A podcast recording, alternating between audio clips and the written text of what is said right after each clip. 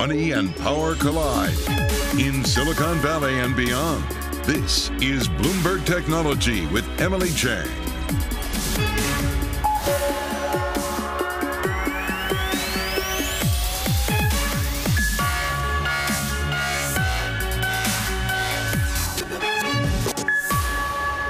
Emily Chang in San Francisco, and this is Bloomberg Technology. Coming up in the next hour, from Netflix to TikTok to Samsung, the exodus from Russia continues, and the pressure to do more piles on. Plus, Coinbase starts blocking sanctioned Russian users. What about the rest of the crypto world? And FTX president joins us this hour to talk about their conversations with regulators and new services being launched in Europe and the Middle East. And Apple holds its first event of the year Tuesday. You can expect updates to the iPhone, iPad, and Mac lines. We're going to bring you a preview later this hour. All of that in a moment, but first, turmoil in the global markets. U.S. stocks plunging, the most in 17 months. Our Ritika Gupta painting the full picture. Ritika, still big concerns about what's happening with oil.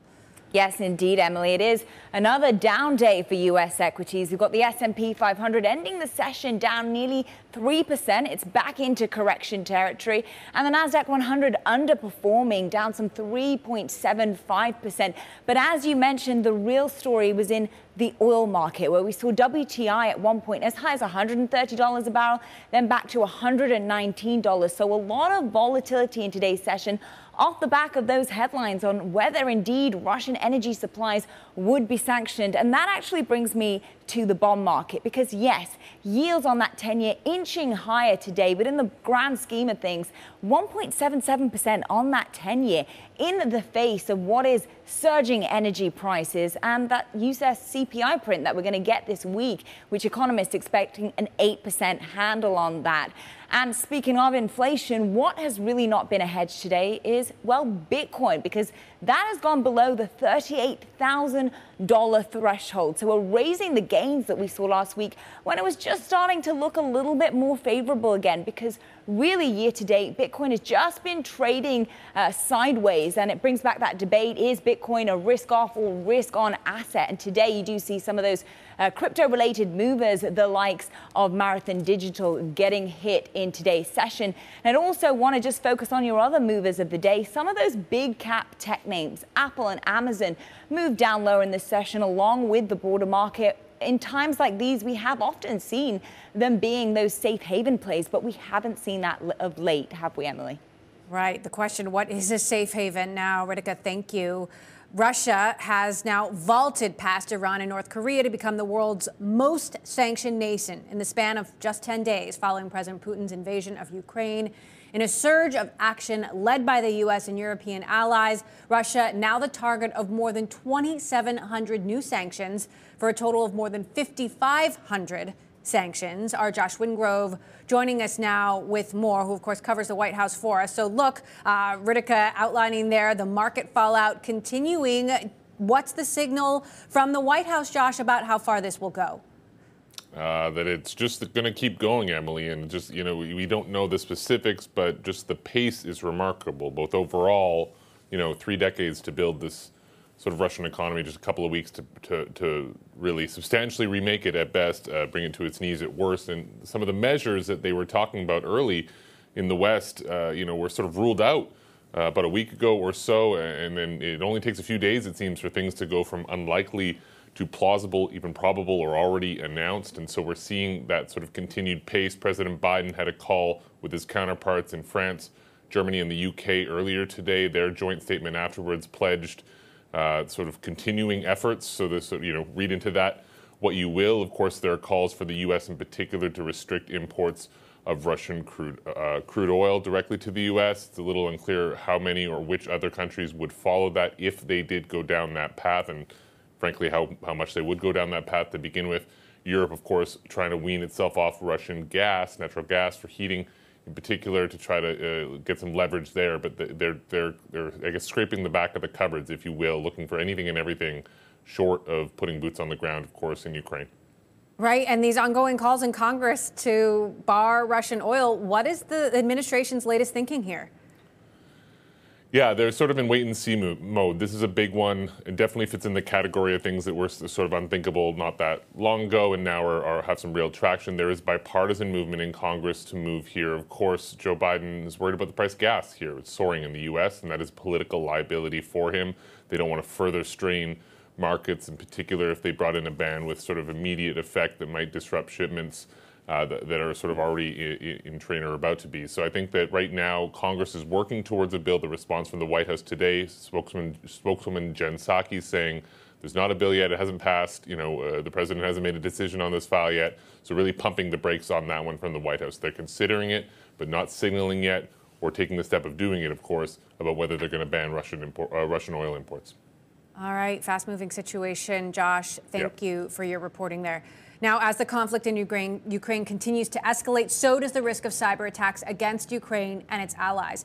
Just weeks ago, we are now learning that hackers gained access to computers belonging to current and former employees at nearly two dozen major natural gas suppliers and exporters, including Chevron and Kinder Morgan. EQT Corp, the largest producer of natural gas in the United States, also saying it's been targeted by a rising number of cyber attacks since the start of the Russian invasion of Ukraine. Here's CEO Toby Rice. We have seen the hits on our system uh, increase significantly since this uh, conflict began in, in, in Europe. The, the biggest threat to, to Russia is American natural gas. So when you think about what they're going to do to, to stop, to, to pr preserve their power, it's shut down American oil and gas. I want to bring in Matthew Olney now for more on this. He's the director of threat intelligence at Cisco Talos Intelligence Group. Matt, thank you so much for joining us. I understand you're seeing a new wave of crowdsourced cyber attacks on both sides of this conflict. How would you describe the state of play? What are you seeing? It's a it's a pretty crazy situation right now in terms of traditionally we look at these kind of uh, conflicts and we have one side and another side, maybe in this case Russia and Ukraine. Uh, now we have um, the Conti ransomware group coming out on the side of Russia. Uh, we have the Ukrainian cyber police soliciting volunteers online to attack websites in Russia. Um, we we have lots of different players who feel that now is the time for them to kind of put their stake in the ground and go after uh, what they believe in, and that that kind of raises the stakes on the international stage of, of a possible misunderstanding between nations. And what could that lead to? A possible misunderstanding between nations? Yeah, look, I mean, look, uh, attribution is always difficult. Like knowing what's happening when when you're looking at attacks on the ground, and nations have to respond to that. So if, if someone hits something in Russia, for example, uh, and Russia misinterprets that as an attack from the United States or an attack solicited by the United States, then their response will come the way the United States. Um, it's it just adds chaos to an already dangerous situation. Well, CISA is also urging U.S. companies to lock down their systems in case the Russian government or private hackers take action. It, it, could, in fact, already be happening. You've got companies like CrowdStrike and Ping and Cloudflare offering their help, offering their services for free. What would you say is the threat level right now against U.S. businesses, U.S. entities? Yeah, the the it, it's all down to how Putin decides to engage the West. Um, how do they respond to these unprecedented sanctions that have been put in place? Uh, ultimately, we think that there's largely, uh, they, are very capable in the energy sector. We've seen them for a decade or more um, in the energy sector, gaining a foothold, uh, gaining understanding of those systems. Um, and so there's a threat there, but we also think that there's a possibility that there could be a tit for tat sort of thing where they're going after the financial sector as well, which is a harder nut to crack um, in the West. I want to take a look at Ukraine specifically, and you talked about all of these different entities coming to the defense of Ukraine. We're talking about from the EU to Lithuania to Romania to all of these different companies. How effective do you think this has been, and is this a path towards sort of uh, further deterrence, cyber deterrence in the future when you see the rest of the world piling on? I have a hard time thinking about cyber deterrence when you see the level of kinetic warfare going on. Like cyber uh, is a piece of this story, but there, this human side is is also much much more more distressing. What I would say in Ukraine, um, it looks like Russia has underestimated on all battle spaces Ukraine, both in terms of how their military will respond, and how the West will respond, but also in terms of how solid their cyber defenses are. Uh, Ukraine spent the last two years well in terms of putting that putting together defenses, and and you know Cisco's proud to have a role in that in in in kind of providing actually on the ground support right now for critical infrastructure, ensuring that those systems stay up when the Ukrainian people need them the most. There's also movement in U.S. Congress to take greater action on cyber attacks. You've got massive cyber legislation, which would require companies in critical sectors to alert the government of potential hacks or ransomware. You've got the ball now in the House's court. What's your take on this legislation? Is this something that you would like to see advance? Anytime I see the government like you have to notify us of something, my question is then what are you going to do with that information? Um, I like that it's centered in and around CISA because CISA has positioned itself as the sort of go to agency in the United States to provide information both to the private sector and to government uh, networks at risk and gives a really good understanding of what our actors are using um, in, in terms of their attacks. So I think centering the information there signals that's how they want the information used. And I think that's a good place to put that information. Now, look, the war on Ukraine is escalating, it seems, by the hour. What does that escalation look like in cyberspace? How bad could this get on both sides? You know, I, again, uh, you know, the cyberspace element has large has been much quieter than we anticipated, and I think that's because um, the, uh, that that Russia has kind of underestimated what they need to do in that space. And I think right now they're going to so overcompensate in the kinetic, kinetic space that that the cyberspace side inside of Ukraine just isn't of interest to them. And I think they're using hmm. their best resources right now, engaging in espionage on the West to understand what the red lines are and what the exit strategies are for everybody. Matthew Olney of Cisco. Matt, thank you so much for bringing thank us you. that perspective. Meantime, the Russian government blocked Facebook as part of its efforts to silence dissent and limit information about its invasion of Ukraine. A post from Russia's communications regulator, Roskomnadzor, said Facebook would be blocked because of, quote, discrimination against Russian media and information sources. Facebook previously banned Russian state backed media accounts from operating in the European Union in an effort to cut down on Russian propaganda and misinformation. Coming up, American Express joins the likes of Visa and MasterCard in suspending its operations in Russia and Belarus, crippling the ability for everyday transactions as more companies from Netflix to TikTok take stands around the world. That is next. This is Bloomberg.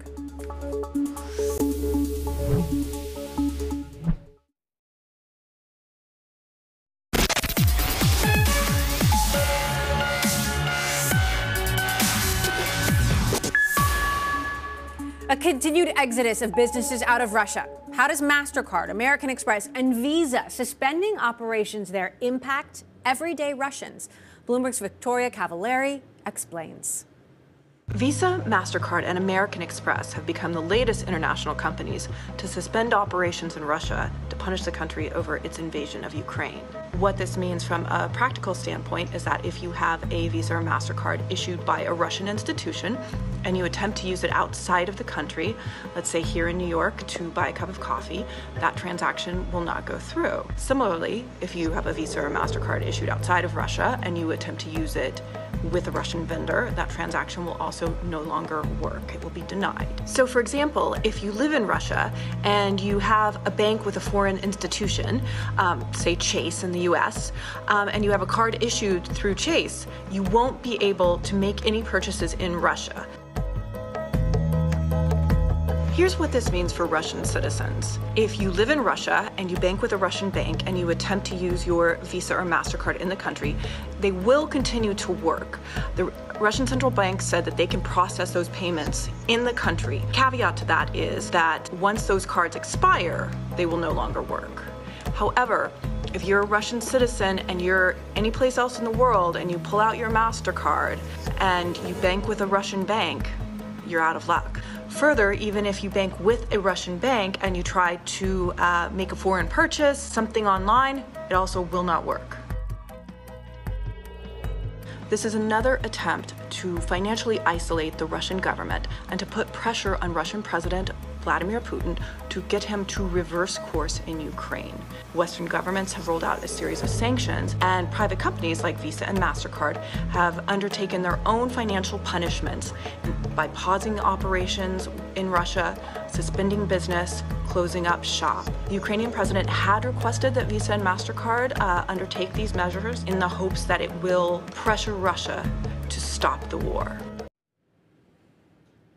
Meantime, other companies continue to shut down operations in Russia. Netflix says no new customers will be able to sign up.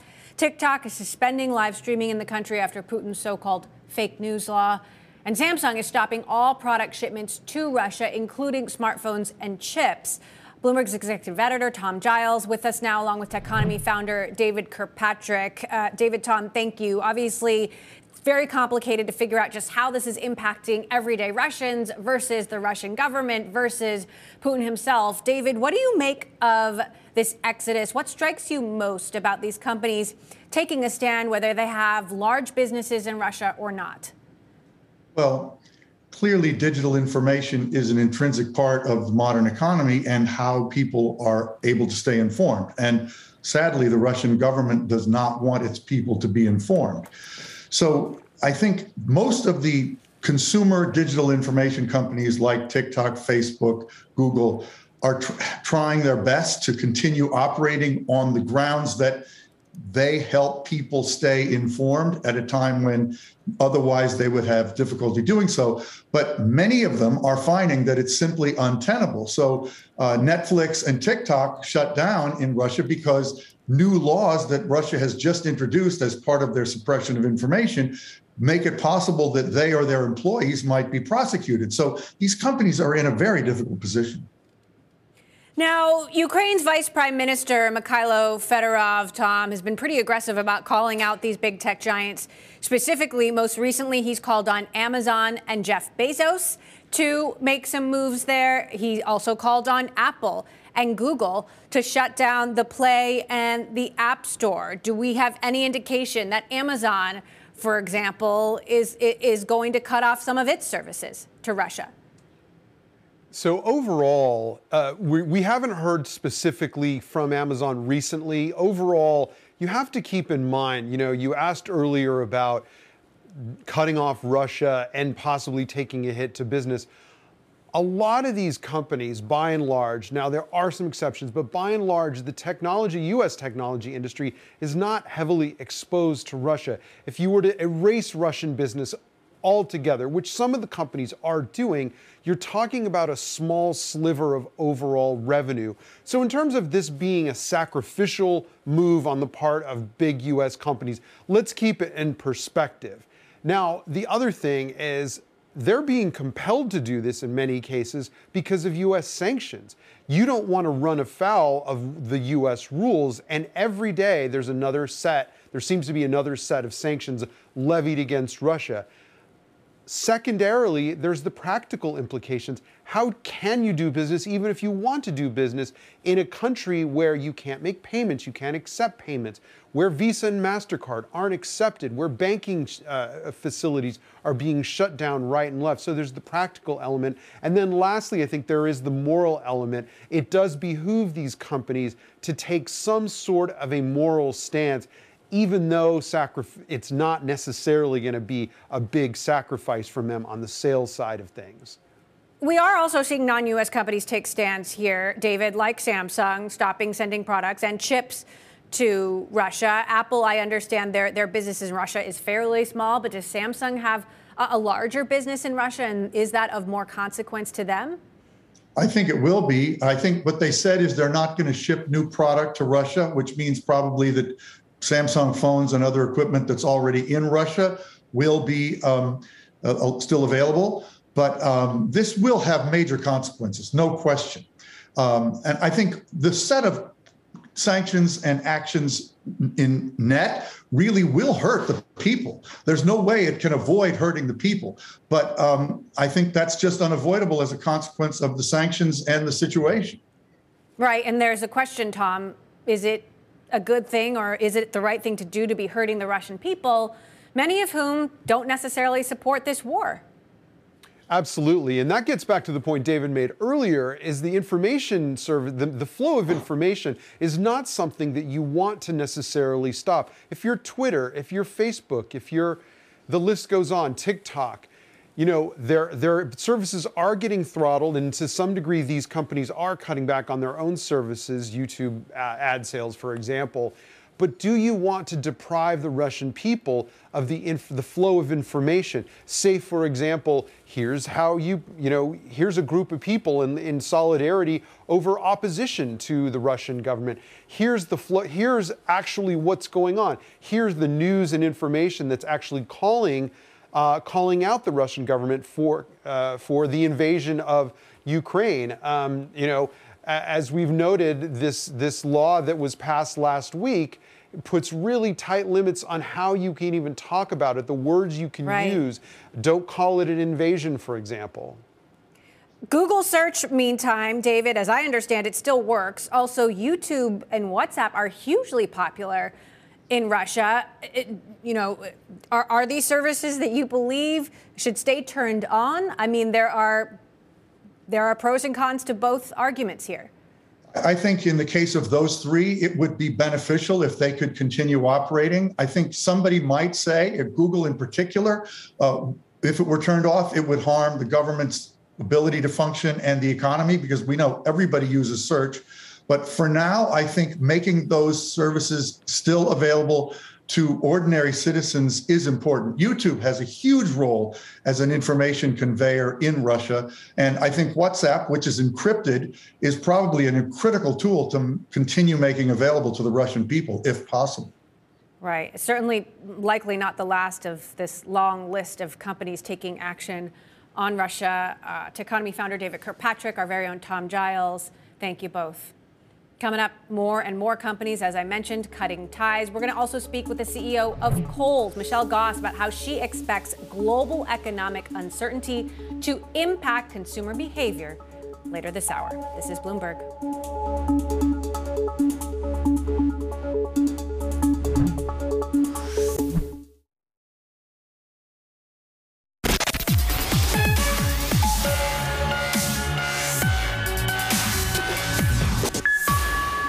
A few other stories we continue to watch. DoorDash considered a takeover bid for London based Deliveroo, but the two sides failed to reach an agreement. This, according to the Sunday Times.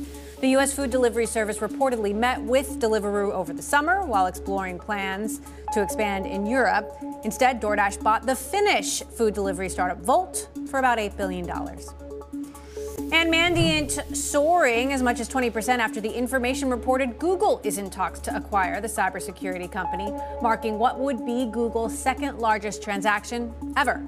Bloomberg reported last month that Microsoft was in discussions to buy Mandiant, which has a market value now of about $5 billion. Coming up, beyond Ukraine, Meta and other Silicon Valley giants have another challenge on the horizon, staying attractive to tech workers here in the United States as share prices fall. All the details on that next. This is Bloomberg.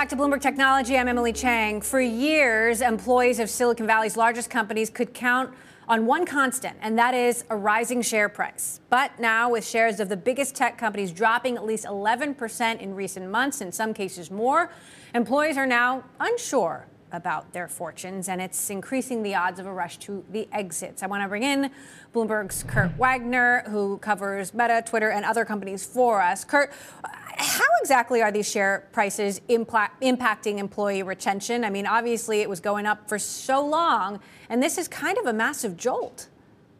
It is, right? I mean, if this has been your norm for years that you would get stock uh, every year with part of your salary, and a few years, a few years later, it would be you know worth 50% more than it was when you got it um, suddenly when you are going the opposite direction that catches some people by surprise i think if the entire tech industry is kind of moving downward together, it probably helps retention somewhat because you don't necessarily you know you're not going to you're going to another uh, company where the stock is is diving. But in general obviously companies want this um, this number to be going up because employees want to stay and work at a place where their paychecks are getting bigger every other quarter. So um, I think it's re- it's just the reality of the fact that the tech industry right now is hurting and we haven't really seen that happen for a really long time so, are you hearing from employees who think it's just not necessarily worth it anymore to keep working at you know, a Facebook or um, an Amazon because the stock just isn't worth what it used to be? Or do they still believe in the mission and want to push forward?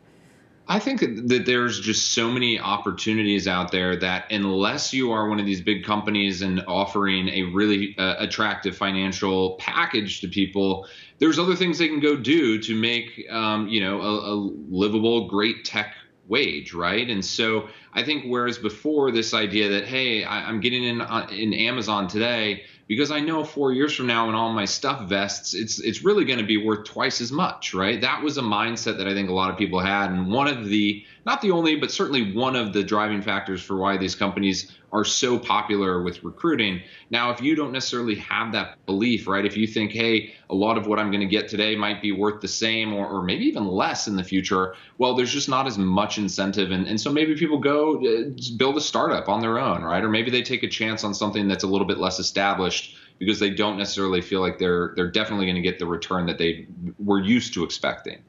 And these companies have been dealing with a whole host of issues over the last several years privacy, antitrust, increasing, you know, in the case of Meta, for example, really right. um, deep seated brand issues.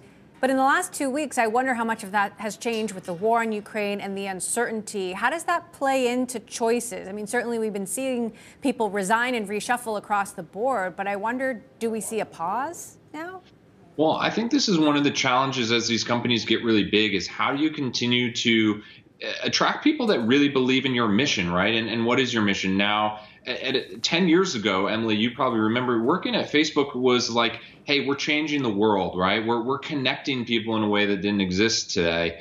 Um, and now you work at Facebook and it's just PR uh, headache after PR headache, right? And so I think finding people who maybe believe in those missions of the Amazons, Googles, Facebooks, these really big companies with tens of thousands of employees, I just think it's a harder sell. And so as a result, you know, when something like Ukraine is going on, just something that's a real world issue, um, I think it puts a lot of that other stuff into perspective from people who might not have been as bought into that mission to begin with. All right, Kurt Wagner for this. I'm, I'm sorry. I'm sure this story will continue to evolve, Kurt. Thank you.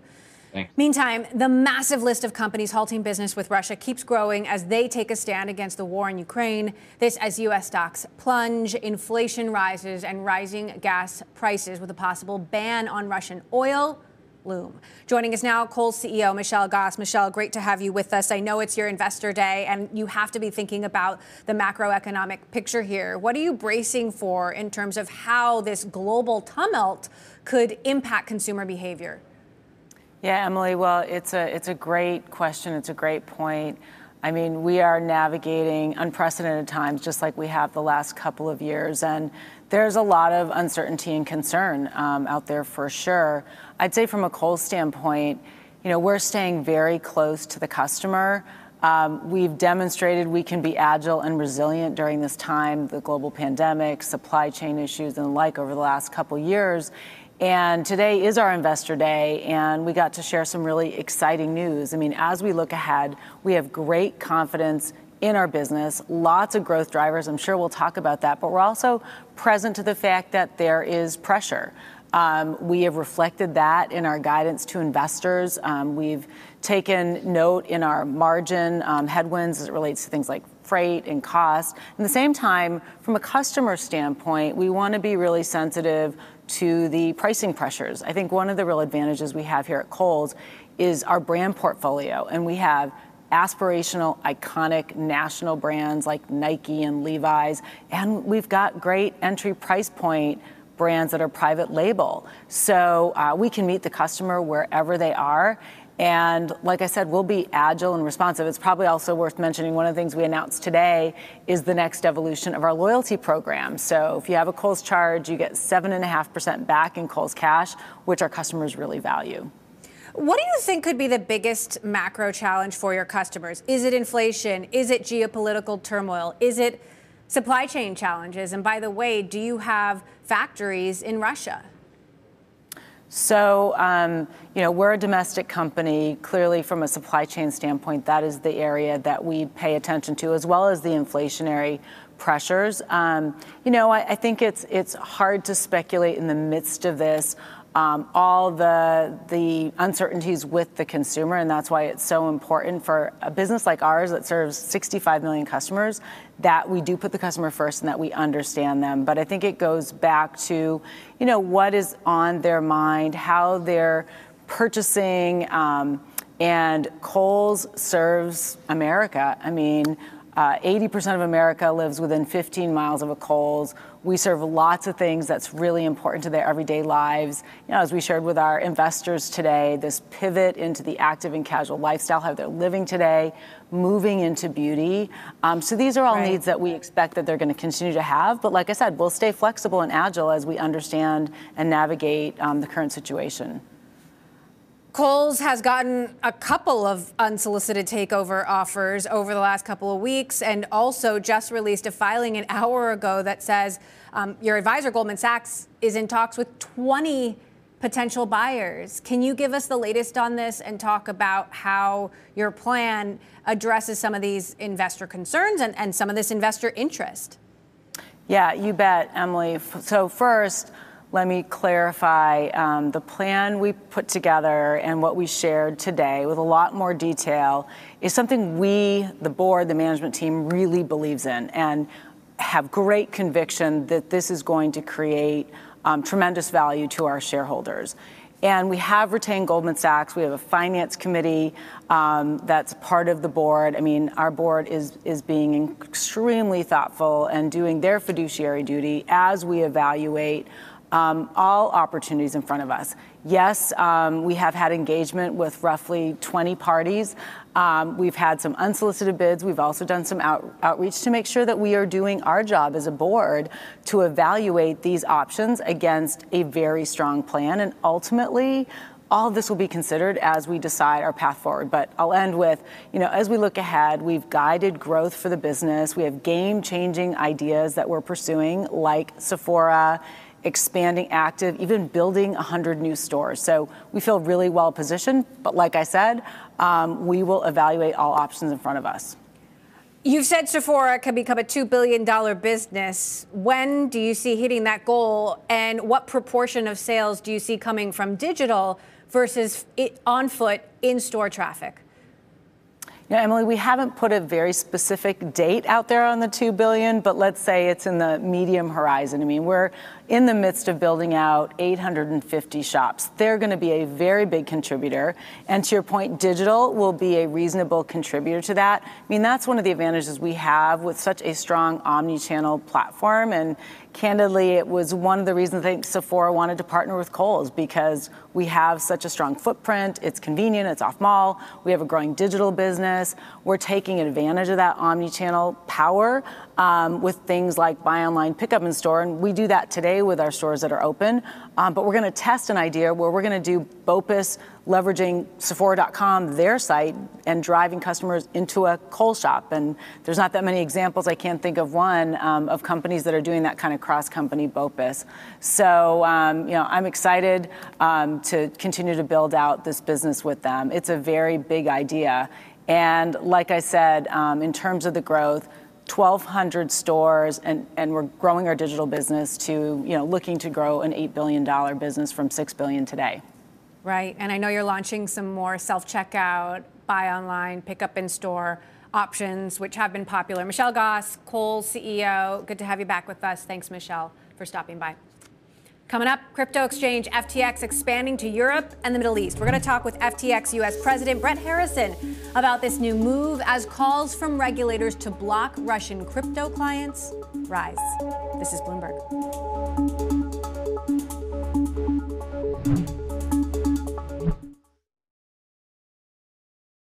We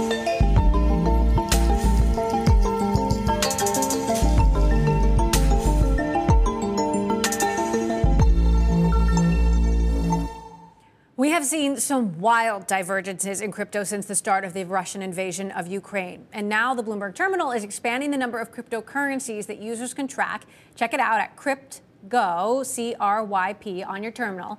And it is time now for our crypto report with our crypto contributor, Sonali Basak. What is the terminal showing us, Sonali, that's new here? There's a few things here, and there's Bitcoin prices to start with. We have to talk about Bitcoin because of the last week. It did decline most of the last week, Emily, with an extra nearly 3% drop, more than 2% drop over the last 24 hours or so. But when you look at Bitcoin over the last week, we do have to look at the other coins as well, the other cryptocurrencies as well and see how they fared in relation to them. We know Bitcoin is falling alongside other risk assets like stocks, but if you look at Ethereum here, it did have a steeper decline than Bitcoin had. It's not that all of them are doing so poorly, though, in the last week. If you take a look at Tether, it's remained not only fairly stable, it's actually getting a little bit of a lift over the last day and the last seven days here. So we are seeing a difference here between the stable coins and the more traditional cryptocurrencies as we take a look about the meaning of cryptocurrencies in this new era we're headed into.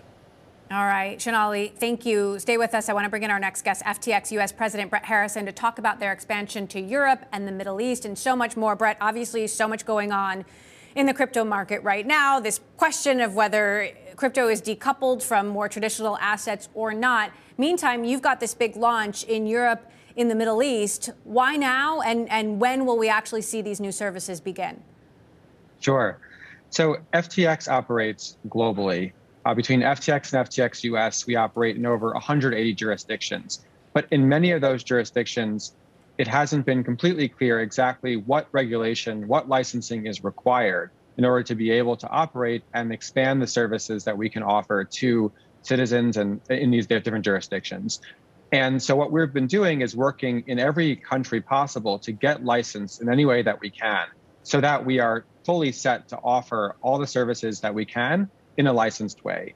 And this is very much to counteract this narrative that crypto companies are operating outside of the regulatory regimes and envelopes that they want to, you know, avoid being able to have the same kind of rules applied to them as traditional financial markets. It's the opposite for us.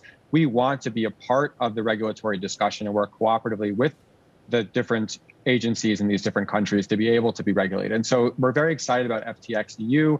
Uh, we have the CySEC um, approval to be able to offer that ftx.com slash EU domain uh, to in, in the different places where we can passport that particular license. And we'll be able okay. to launch uh, within a couple of days all those services. Well, speaking of changing regulation, there has been increasing pressure on crypto exchanges to block Russian clients in accordance with sanctions. You've got Coinbase saying that they are now doing this. What is FTX's position on this? Are you blocking sanctioned Russian entities or users? We have been blocking sanctioned Russian entities from the start, from before even the, the war with Ukraine had started. FTX as an exchange is required, for example, by FinCEN to be able to uphold AML and sanctions according to the various sanction lists that we check. That includes the OFAC sanctions list, FBI most wanted, Interpol consolidated sanctions lists, and we do an extraordinary job of making sure that those sanctioned entities and individuals cannot transact cryptocurrency through the exchange. It's a different matter entirely to consider whether we would, on our own, make the private decision as a company to block every single Russian user, regardless of their um, appearing on those, those lists or not.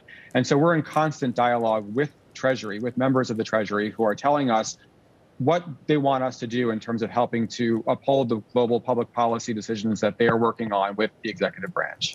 Uh, you know, speaking of keeping an eye on what users are doing and what was happening over at Coinbase. I mean, the idea that 25,000 addresses had to be blocked as a result of their own kind of internal look under the hood here.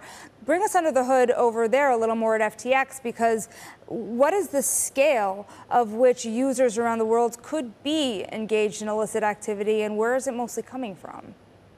Right. I, I read that report from Coinbase and if you dig in, most of those addresses were found from prior to when the conflict started. And so I think what Coinbase was trying to do is show that, look, there's been discussion back and forth about whether cryptocurrency exchanges like Coinbase and FTX are actually doing their job of holding sanctions? The answer is we are. And in fact, every single day, we have to block sanctioned activity, whether that's from Russia or from any other particular nation or individual appearing on these sanction lists. And that didn't start just now with with uh, with the uh, the conflict in the Ukraine. I'm wondering also when you take a look at kind of the broader way that people are thinking about cryptocurrency in this era, you know, as you expand into Europe, as you look at the ruble conversion, not just to Bitcoin, but to stable coins, which is apparently happening at an even greater scale. How do you see this conversion over from traditional currencies moving into digital assets?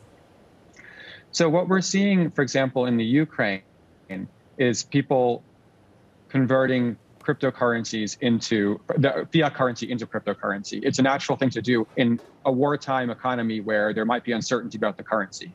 In other nations, maybe not during wartime, but they also might have hyperinflating currencies, and they're looking for some flight to a more safer asset that they're able to transport cross border easily, as long as they're not sanctioned. And so uh, we see that as a very real thing that's happening right now, especially if you look at all of the activity, cryptocurrency activity entering Ukraine to help aid the effort there, whether it's directly to Ukraine addresses or to NGOs on the ground helping with humanitarian efforts. So I think this is showing a lot of the power of cryptocurrency as this instant settlement cross border payment that can be a flight from currencies that might not be stable. Right, but is it really? I mean, if you look at the drop in Bitcoin today, it's certainly gone down with the rest of the market. And I know we're going day by day here, but longer term, you know, what is the recommendation to new potentially aspiring crypto investors as to how to think about this asset and, and whether you're facing more or less risk here than in something more traditional? Of course. If you look at Bitcoin prices themselves, there is definitely volatility. Um, but if you look at Bitcoin prices, maybe, for example, versus the Turkish lira, that graph still tends to go up and to the right. If you look, if you, if you have a country with a currency that's hyperinflating, if people don't want to invest in the asset itself that might have this volatility risk to it, what they can do is they can convert to a stable coin like USDC, which is completely one-to-one reserve back with the dollar, in which case they can store their assets in a digital form that is completely stable and pegged to the dollar, and therefore be able to escape the risk from their own currency hyperinflating. And so that's a way in which people can still interact with the digital currency system, but not necessarily leg into the risks associated with volatile currencies that they may be less certain about. Okay. Brett Harrison, FTX US president, and our own Sonali Basak, thank you both. Coming up, Apple setting the stage. A new version of the iPhone and iPad may be unveiled at tomorrow's event. This comes right as the tech giant makes a big step, cutting off business in Russia. We'll discuss next. This is Bloomberg.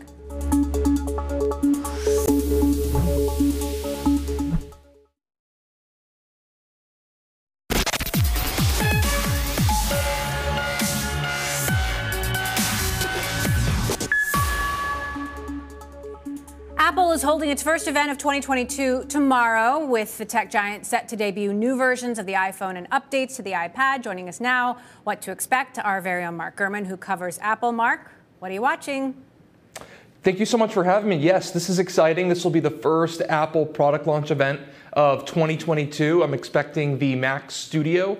Uh, this would be sort of a hybrid, smaller Mac Pro, larger Mac Mini uh, really aimed at the professional market. You'll see Apple's most advanced non-Intel chip in a Mac to date uh, in this computer. Launching alongside that will be a new low-cost monitor, right? This will be their first new external monitor in about three years. This is likely to be less than half the price of the current monitor, which costs between five and six thousand uh, dollars, depending on the texture you get on the front glass, uh, depending on the uh, the, the, the stand, if you get the stand or not with the product. Uh, there also is going to be a new iPad Air, uh, as well as a new iPhone SE, both with 5G and potentially a few other things on the docket. So should be a fairly exciting day uh, if you're a fan of the iPhone SE, if you're a fan of the iPad, and you're a fan of the Mac.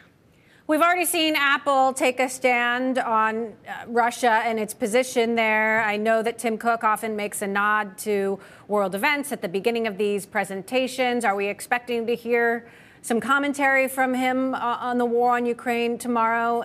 or for Apple to take potentially an even stronger stand. You've got uh, Ukrainian officials calling on Apple to cut off the App Store to Russia. So we know what they did last week by stopping exports into the country, stopping sales. They removed Sputnik News and uh, RT News from the app stores outside of Russia. Actually, today, Emily, they took another step. They stopped search ads, which is the ability for developers to place advertisements for their apps in the search results of the App Store. They did this in Russia. Uh, as of now, it appears that most of Apple's services, whether that is the App Store itself, iMessage, Apple TV Plus, Apple Books, et cetera, et cetera, are still available in Russia. Of course, there have been calls for those to be disabled. We will see if Apple will do that. Uh, in terms of if Tim Cook will make a statement about the Ukraine situation. Traditionally, they have done this, right? They have right. had to re-record the beginning of events because of world, you know, matters going on. So I would not be surprised if they do this. They actually did this for their shareholder meeting last Friday okay. as well. Mark Gurman, We'll be watching. You will be as well. Thank you so much for giving us that roundup. That does it for this edition of Bloomberg Technology. Tomorrow, International Women's Day. We've got Julie Ask of Forrester Research. She'll talk about the Apple event. As always, Dina Shakir, prominent venture capitalist, and Liz Young of SoFi talking about global markets.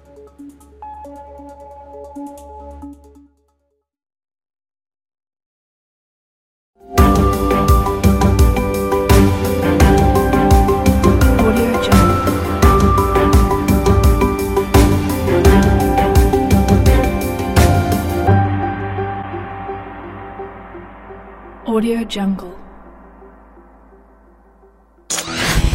Audio, Audio Jungle. Jungle. Audio Jungle.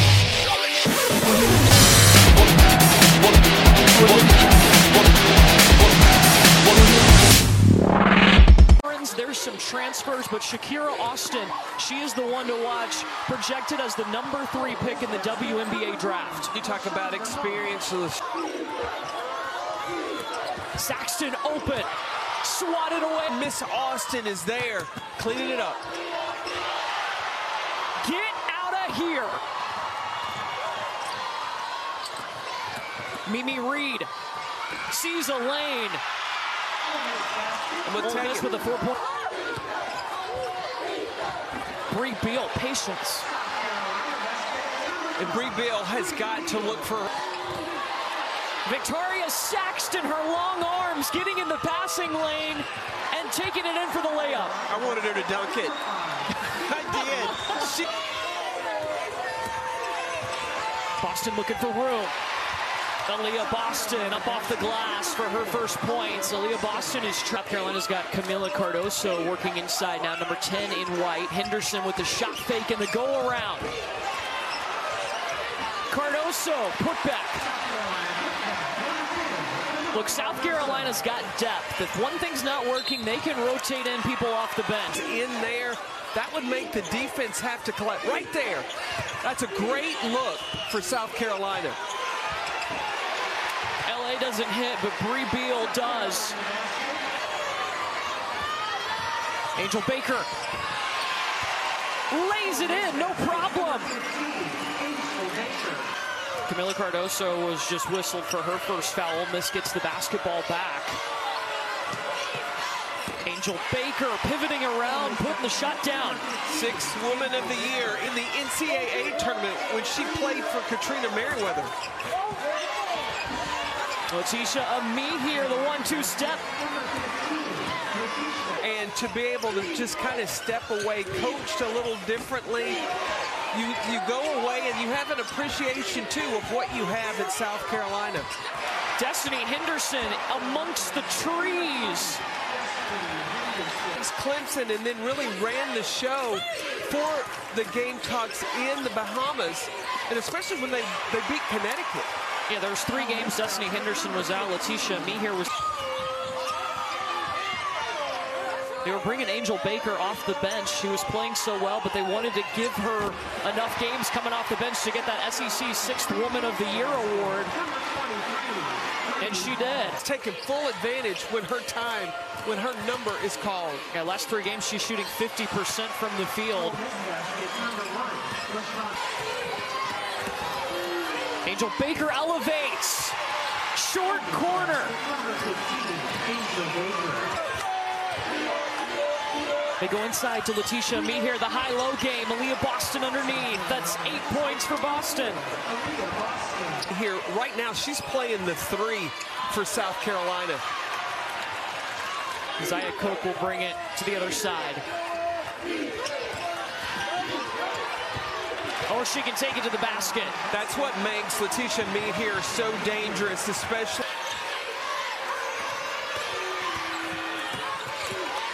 That's a tough pass inside with South Carolina's defense. Transition bucket. Zia Cooke will take two and maybe one more. I love the decision of Destiny Henderson as she is coming in transition.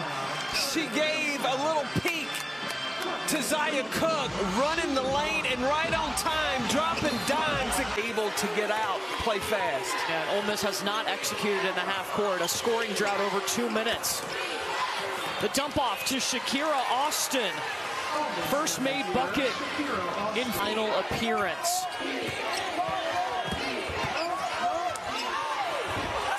How about that move? Austin versus Boston. Boston made that move because Laeticia Amihere has shown that she is a scoring threat. Zia Cooke, woo! Angel Baker, look, she. But I think that Yo's trying to give her starters an opportunity to get going. It's hard to do against that size. Victoria Saxton with range. See, that's an area where South Carolina's offense. Amy Reed tries it and runs into Aaliyah Boston. Madison Scott now gets her shot blocked by Saxton. 11 blocks per game in the SEC tournament combined. I'm here for it. Yeah. And me says, what about a little shot fake? That might help you I out mean, a little yeah. bit. How about that move? I love it. More aggressive on the offensive end for South Carolina. Block after block. And I'm like, oh, she goes, now, I just love to play. Now, she said, I didn't always love it. I said, well, when did you start playing? She said, when I was eight years old. She said, my mama, and her mom played at the University of, of Alabama. She said, took her to play, and Victoria said, I hated it. The first time out, I shot the ball over the whole goal. well, she didn't on that last layup. It was Victoria Sacker, South Carolina's point guard.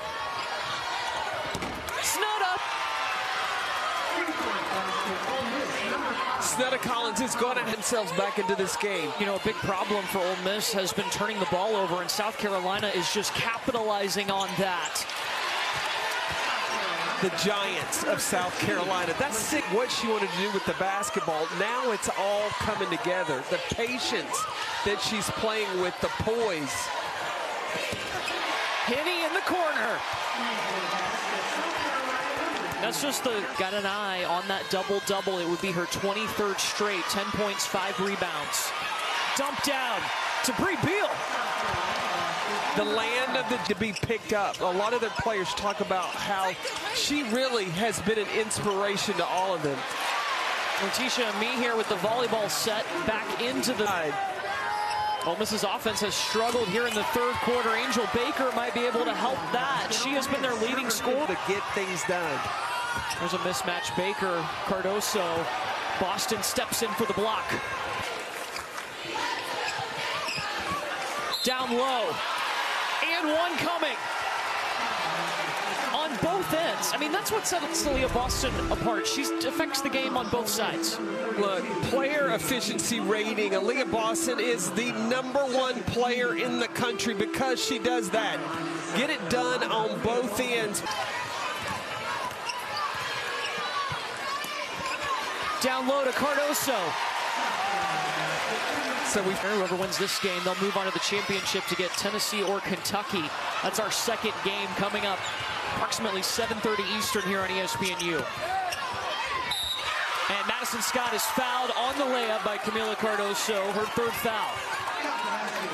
Moment we were at that game, you could feel that in your heart. Leah Boston over there with tears coming down her face as Victoria Saxton walked out. Well, I'd be better, and she wanted to play with great players.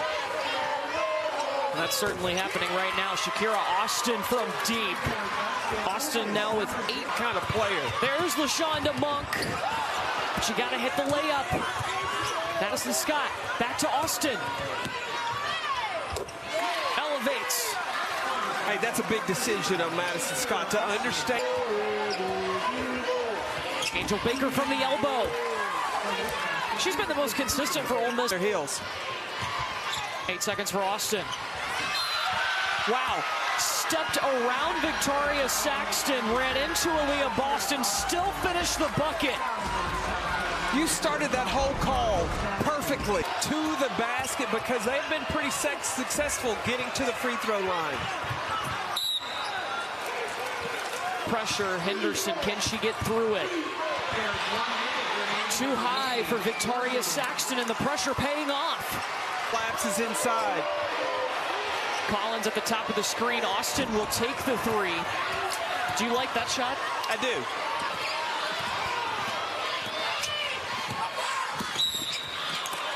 And Destiny Henderson. Collins gets one of three shots. Monk, no on the putback. Aaliyah Boston with the board. Anger draws the foul.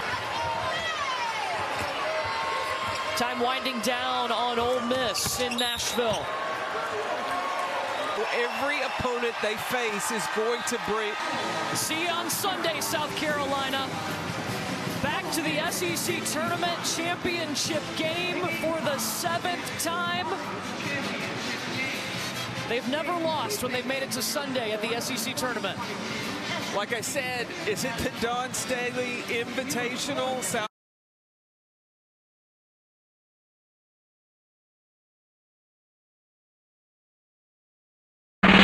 South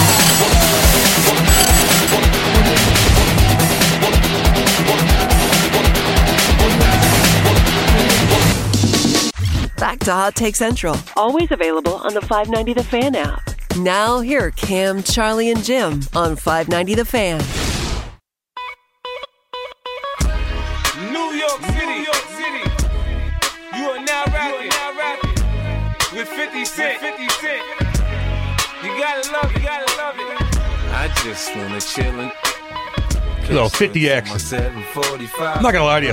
I never thought he was a good rapper. He kind of mumbles his words like I do. It's because he got shot in the mouth. Doesn't matter. But hold on. It doesn't matter. To be fair, It doesn't matter. to be fair, I don't know if any rapper came out harder, stronger with his first hit than than 50 Cent with In da Club. Not denying that. I mean, that song you had never heard of the dude. Dun dun. And then it immediately became the greatest song of the year. Because the, cause the beat was cool. But once he starts singing, I just don't think he's got a good voice. You are so wrong on that hot take. Demerit, the, the hottest rapper who had who came in strong in his first hit and then built a career that continues to go strong today is Young MC. Okay. I don't know him. yeah, I just You know it, Young I know MC. Young MC. All of Cat's references are from the 80s. I'm try- I'm I was trying to born keep in up with him. 1982. Well, 50 Cent isn't that He's my era. 2001. not today. That I came out know. when I was in college. Yeah, that was 2001ish. When the club It was came a out. while ago. He and Eminem came out at the same time, I think. He was just at the Super Bowl. He was in great shape. He's not a good, he's not a good rapper. He was hanging upside down like back in the day. Yeah, like back in the day. Oh my God, he got bashed for that. All right, you ready to rock and roll or what? Let's see, Charlie. You got to. Um, you want to do a live read before we go, or you want? What do you want to do here, baby? I can always do a live read, Well, baby. because Seth pointed at you, and I was wondering if that's what you meant. Or you pointing at Nate? Well, here's the deal. Because you brought it up anyway. Look. I can always talk about Mark's pointing at Charlie. Appliance. Yeah. Mark's Appliance, where I'm getting that beautiful oven. Or yesterday, aforementioned, I did text our guy, Drew Bradley, and you can also give him a call at 618 656 9600, or you can shop online at marksappliance.com because, Kat, I wasn't putting this off. I wanted to go through the process like customers do. My wife went to marksappliance.com. She looked through the beautiful pictures, the beautiful descriptions of all of the appliances, and she said, Boom, that's the one I want. Charlie, I'm going to send you a link on a Tuesday. I said, You know what? I think next Monday is the perfect day to start this process. I would like to know about the oven because it sounds very cool. Tell me a little bit about the oven that you're purchasing from Mark. Well, let me look it up because I'm not going to lie to you. I trust my wife so much that I know it's the perfect oven. So I didn't really pay that close attention to all of the uh, parts of the oven because that's what I do. If my wife says I want something, I say, okay, But it's let's a get double that oven. oven. That's my point. It's it's a cool oven. Ev- Everyone's got an oven, right? I got a double one. You got a double. I don't have a double. I got built-ins. All right, I here don't it have a is. double oven. You got to dream big, Jimmy. Well, the whole the whole double oven thing. Oh yeah, is- let's go. Like, let's wrap it up a little bit here because we got we got. uh It's a live read for a sponsor. I'm just saying. We don't. I'm just saying. We love you, Mark. Demerit. Like, We Unbelievable. love you, but like you can break Demerit. the oven down. Go No, I there and agree, buy Cam. one. Here it is. Yeah. It is a GE 30 inch slide in front control gas double oven All right, now range. we Thank you. Cam, Chief. wrap Thank up. you. Good God Almighty. All right, you guys ready to rock and roll? Here we go. Hold on. Fit guarantee, no I gotta do preheat air fry, edge to edge cooktop, powerful burner options. Oh my gosh, Mark's Appliance. Check them out. There you go. 618 656 9600. You can shop online at marksappliance.com. They're in Edwardsville, 1507 Troy Road. You don't have to live in Edwardsville because they're going to deliver to your house. I just did it. I'm telling you, it's easy. Get cooking like Charlie. By the way, That, What? Good. get cooking Get- like get- Charlie did. don't you Mark's ever, Appliance. don't you ever interrupt me in front, in the middle of a live read for a uh, sponsor. um, that is a demerit. No, That's a no, no, no, demerit. no, no, no, How no, no. many- how He many- interrupted you and wanted you to break down an unnecessary part of the, you know, live read. He's No- talking about the buying experience. That's a big part. No, it's a big part. Yeah, but you want to break part. down the, the, the oven itself, and it's just like, All right, It's- Trivia Tuesday All right, let's go. is sponsored by The Post. oh, Their progressive happy hour runs from Monday through Friday, 2 to 6, and features cheap drinks starting at $1.50 for select domestic drafts and wells. The price goes up 50 cents each hour, and it includes select appetizers and wine. Okay. Stay posted, my friends. don't you, don't you do it. Hold on. Don't you do it, Jim. I think this is where because I love Seth, and I think I think part of the art. Am, am I that good at it? No, but I think part of the art of a live read is the storytelling aspect. And Seth, you were just at the post, so Yes. so you have great nuggets of information about the progressive happy hour. But you could also tell folks the story of when you went there with your family, the experience, the ambiance. Break I- down the, the, the I sandwich you did got. if we had more time. Yeah. Okay. There it is. Sorry, we we gotta get going. And I'm gonna, I might promise go there We today. start a little earlier. I'll, might go uh, there today. Um, shout out to Micah too. The uh, he's the manager at uh, the one in Maplewood. Yeah, awesome yeah. guy. What's up, Fantastic. What's up, baby? All right, You ready? Let's do it. Where's that music? Am I first? as always. Mm-hmm. Isn't there music? There, There it it is. is. This is my jam right here. It's right, like guys. 90s future. All right, right trivia here. standings. Charlie five wins. Cat and Cam two wins. Really, it's only one point five. But again, this is kind of like a charity case at this point. So let's go. Kind of is. All right, week ten, guys. Here we go. I'm not good at it. Charlie, question number one. Since 2007, only two offensive linemen have been drafted first overall, one being Jake Long. Who was the other? Great question. Since 2007, There's only been two offensive line drafted first overall. oh man, I should know this. See, what came to mind was Joe Thomas. Was he not number one? Five, Thank you. I Four. like Seth's on First man. overall, three, Seth's on it. two, Hey, hurry. Joe Thomas. Eric Fisher. Oh, jeez. I should have known that. Good old fishy. First year, uh, Andy Reid joined. I should have known that. coach. I didn't know it. Central I didn't- I Michigan, didn't know right? that. I didn't know that either. I didn't um, know. I, didn't I believe know. so. Yeah, good call. I should have known that. That's why these questions are good because Really good. they're something you could know, but they're just out of reach. They're just They're out of reach. Just out of Yep. reach. Yep. And it's like you could beat yourself up for going scoreless on this thing. You should have known one or two, but they're just out of reach. That's so compliments to you. Yeah, man. No demerit. It's like the New- Newendike one, but go ahead. All right, Kat. How many NLCS appearances have the Cardinals made since 1999? now I got to go through my head and count it Oh, up. well, you got to figure got it 10 'cause seconds. 10 seconds, baby. Damn. Oh, this is this is right there for you. It's right there for you. Five, Right there four, for you. three, two, Nope. one. Um, I don't have four. Six. No, how many have NLCS appearances have they made? Not not one. Give Well, he's wrong. there. Well, he's It wrong. It was ten. Okay, my bad. Ten? 10 since 99. That's really They impressive. made never 10, would've gotten made 10, not 10 NLCS. How many did appearances. they win? Uh, I think it was four. I want to say. Oh, They- they four- went- oh, four, six, 11. Nate's got a 13. goofy look on his face. There might be something to it. 04, 05, 06. No, no, no. That they've made. Like they've made the NLCS, not one. Yeah. seems high. 04, 05, 06. 2000, 2002, 2019. I'm saying when they've made it as well. Well, you said 10, and that's about six. well, they okay, made it no, 11, 12, 13, and Yeah, 14. yeah, yeah. No, no. I mean, if you can, you can vet and verify. Ooh. That's I a did- lot. I That's a did lot. think you. Hey, the said Cardinals. one. We That crap was on the my bad. Cardinals a lot. Pretty They're- good. They're pretty good. They're pretty They're good. al- I mean, they're always in the mix, but They're I always in the honestly, mix. that Bill was Du- also my bad. I didn't listen carefully. Bill DeWitt's winning percentage as an owner is oh, pretty yeah. much among some of the greatest of all time. Yep. Love But it. he's the worst. Yeah. He's the- He hates the I like game. them. I like that family. I didn't They're mean to come off there. strong there, by the way. And they don't have to.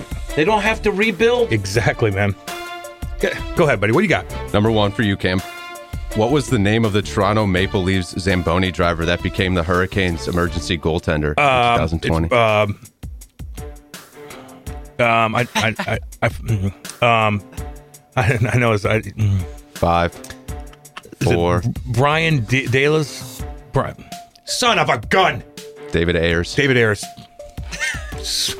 I will say that It's the, there. It's there for me. It's just out of reach. It's just out of- I can't. I can't think. I do think the stuttering Oh, though God. does give the perception that you kind of oh, know it. So I'm going to try that, Oh. even if I don't have a clue. No, it's right, David oh. Ayres. Son of a God. Yeah, man, that was hardcore. All right, That organization. tie game. And by the way, Charlie's question was the hardest of that batch. No doubt about. Well, I think it was. Well, Cat's question, it would have taken a long time to go through all the years Yeah. and really try And he- to count them. He brought in the qu- the clock quicker on me he, than he you did. ever did. I'll admit that. He did. On do that. you? yeah, You did. Uh, it's fine. I wasn't going to get it. Because I Especially didn't for want a you to question- start And I counting also down misheard because I the know question. you know. but well, then yeah. that's part you of want me it. to start a clock back here? No, That's I, fair. I, no, I trust Seth. Seth Demerit, go ahead. I trust Seth. David Ayres. God, Vote no, everyone, please. By the way, as a group, we've missed 12 straight questions. I know. All right, what do we And, got? and when you get mad, you sound like Tommy Boy. Chris Farley. That's uh. And I love my I'm pretty little pet. guessing that's a compliment. Yeah, yeah, okay. But then I rip it apart. Round two, Charlie. Which former Cardinal pitcher has started for the most teams in MLB history? Oh, I know this one. Oh, So, in terms of he has made a start for the most amount of teams, other teams, that would be our guy, I believe, 2011 World Series champion, Edwin Jackson. One on the board. You wanted that one, didn't you? You wanted that one. Well, you ain't getting it. That was an easy one. It's a good thing you said starter because Dotel. So, t- yeah, no, I, I made All sure. right. I checked. Yeah, I, I had to make sure. Cat is not happy right now. He did give you a question of your wheelhouse of covering the Cardinals, though, which was 99 Since present. the time you started. Yep. And then, Ooh. He's still then you ah. asked the question, and you started counting down right away. Right away. And I was loud too, and you're trying to concentrate. I wasn't going to get it. I didn't know. I got you. All right, go ahead, Seth. All right, Jim. What former Kentucky quarterback was known as the hefty lefty? I just read this. I think this one's easy. I just read this. I'll give you some grace time this time around.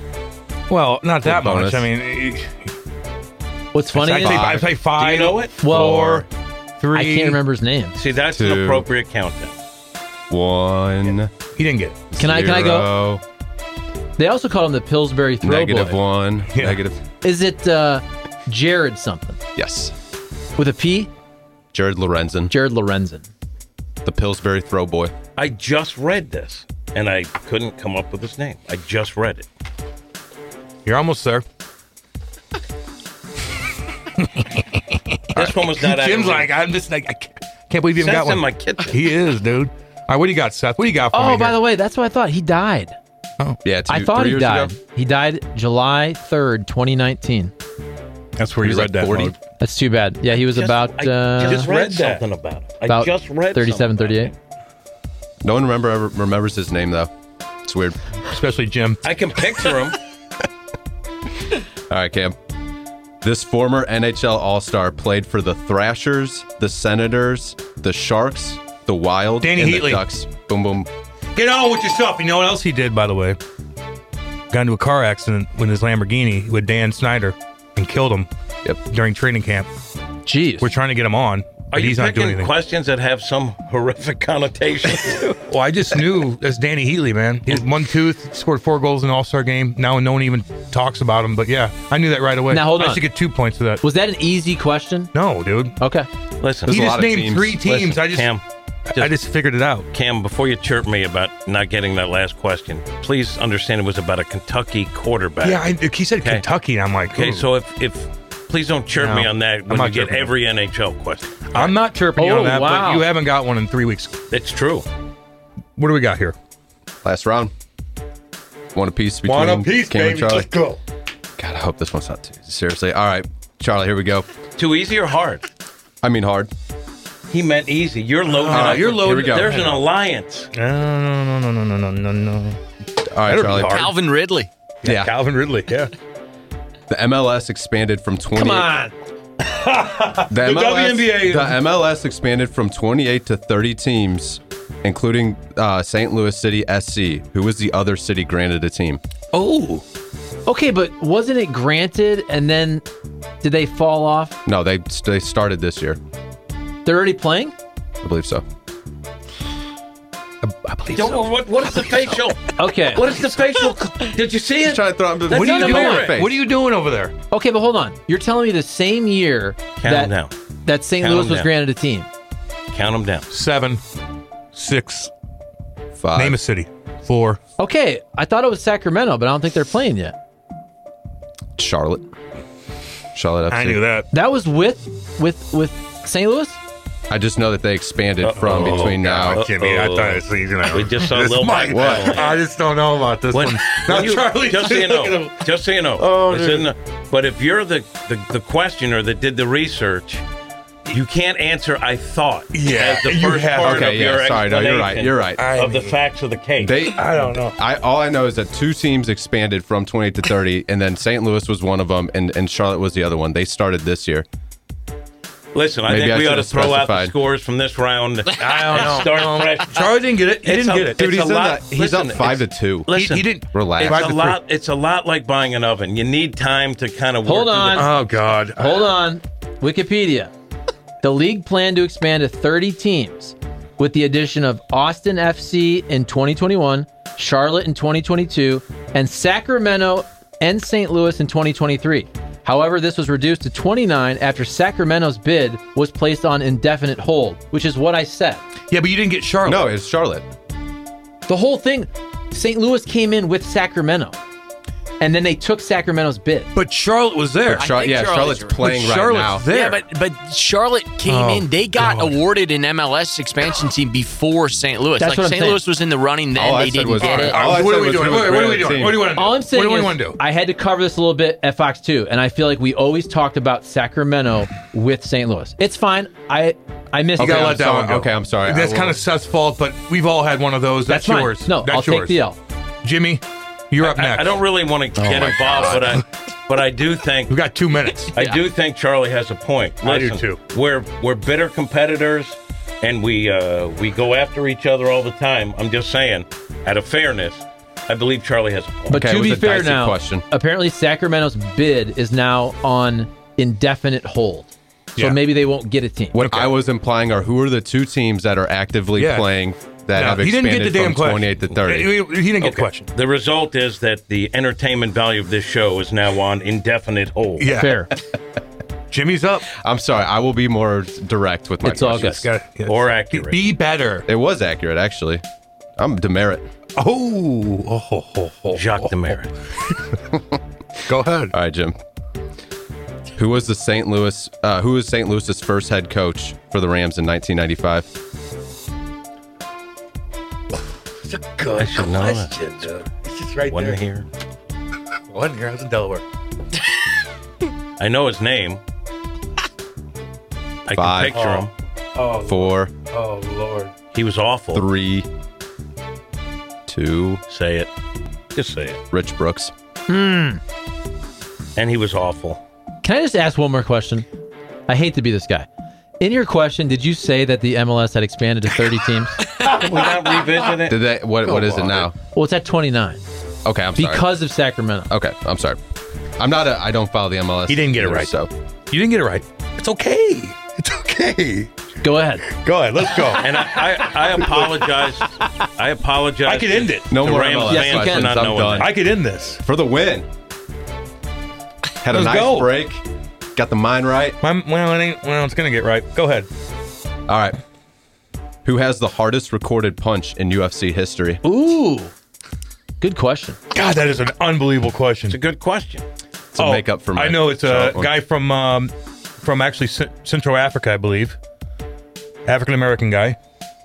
Don't look him in the eye. don't Like know. he's trying to get information to tell out of you. Um, Francis Ngannou.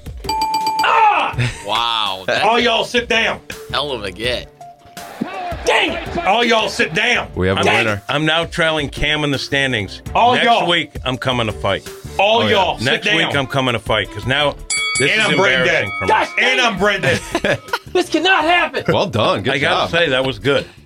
Well done, Camp. I Steve. know very good. Look, things. look, you were killing yourself all day because you were groggy Oh. from your trip. Oh. This is when your mind works the know. best after you've had a Yeah. fun weekend in New York City. Not necessarily.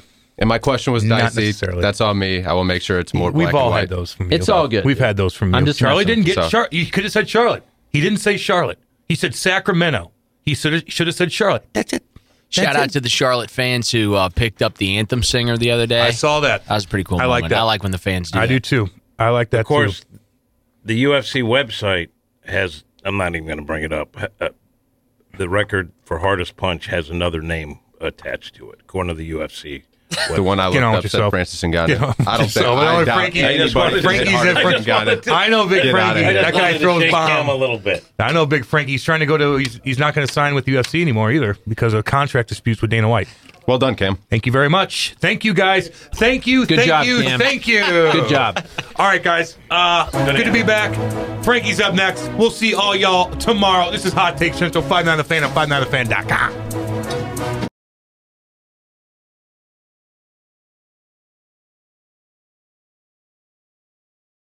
Audio Jungle.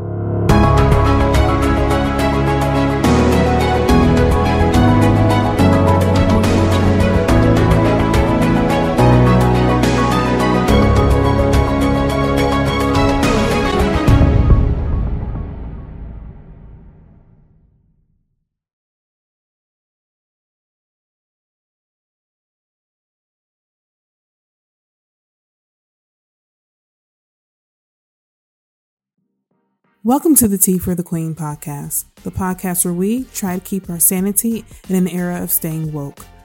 We explore current events and issues and topics through the lens of progressive thought, discussion, feminism, peace, and love, all while keeping wellness at the center of it all.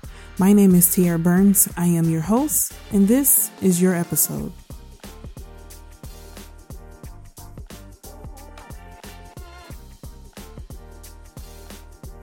I've noticed something very interesting in the past few years.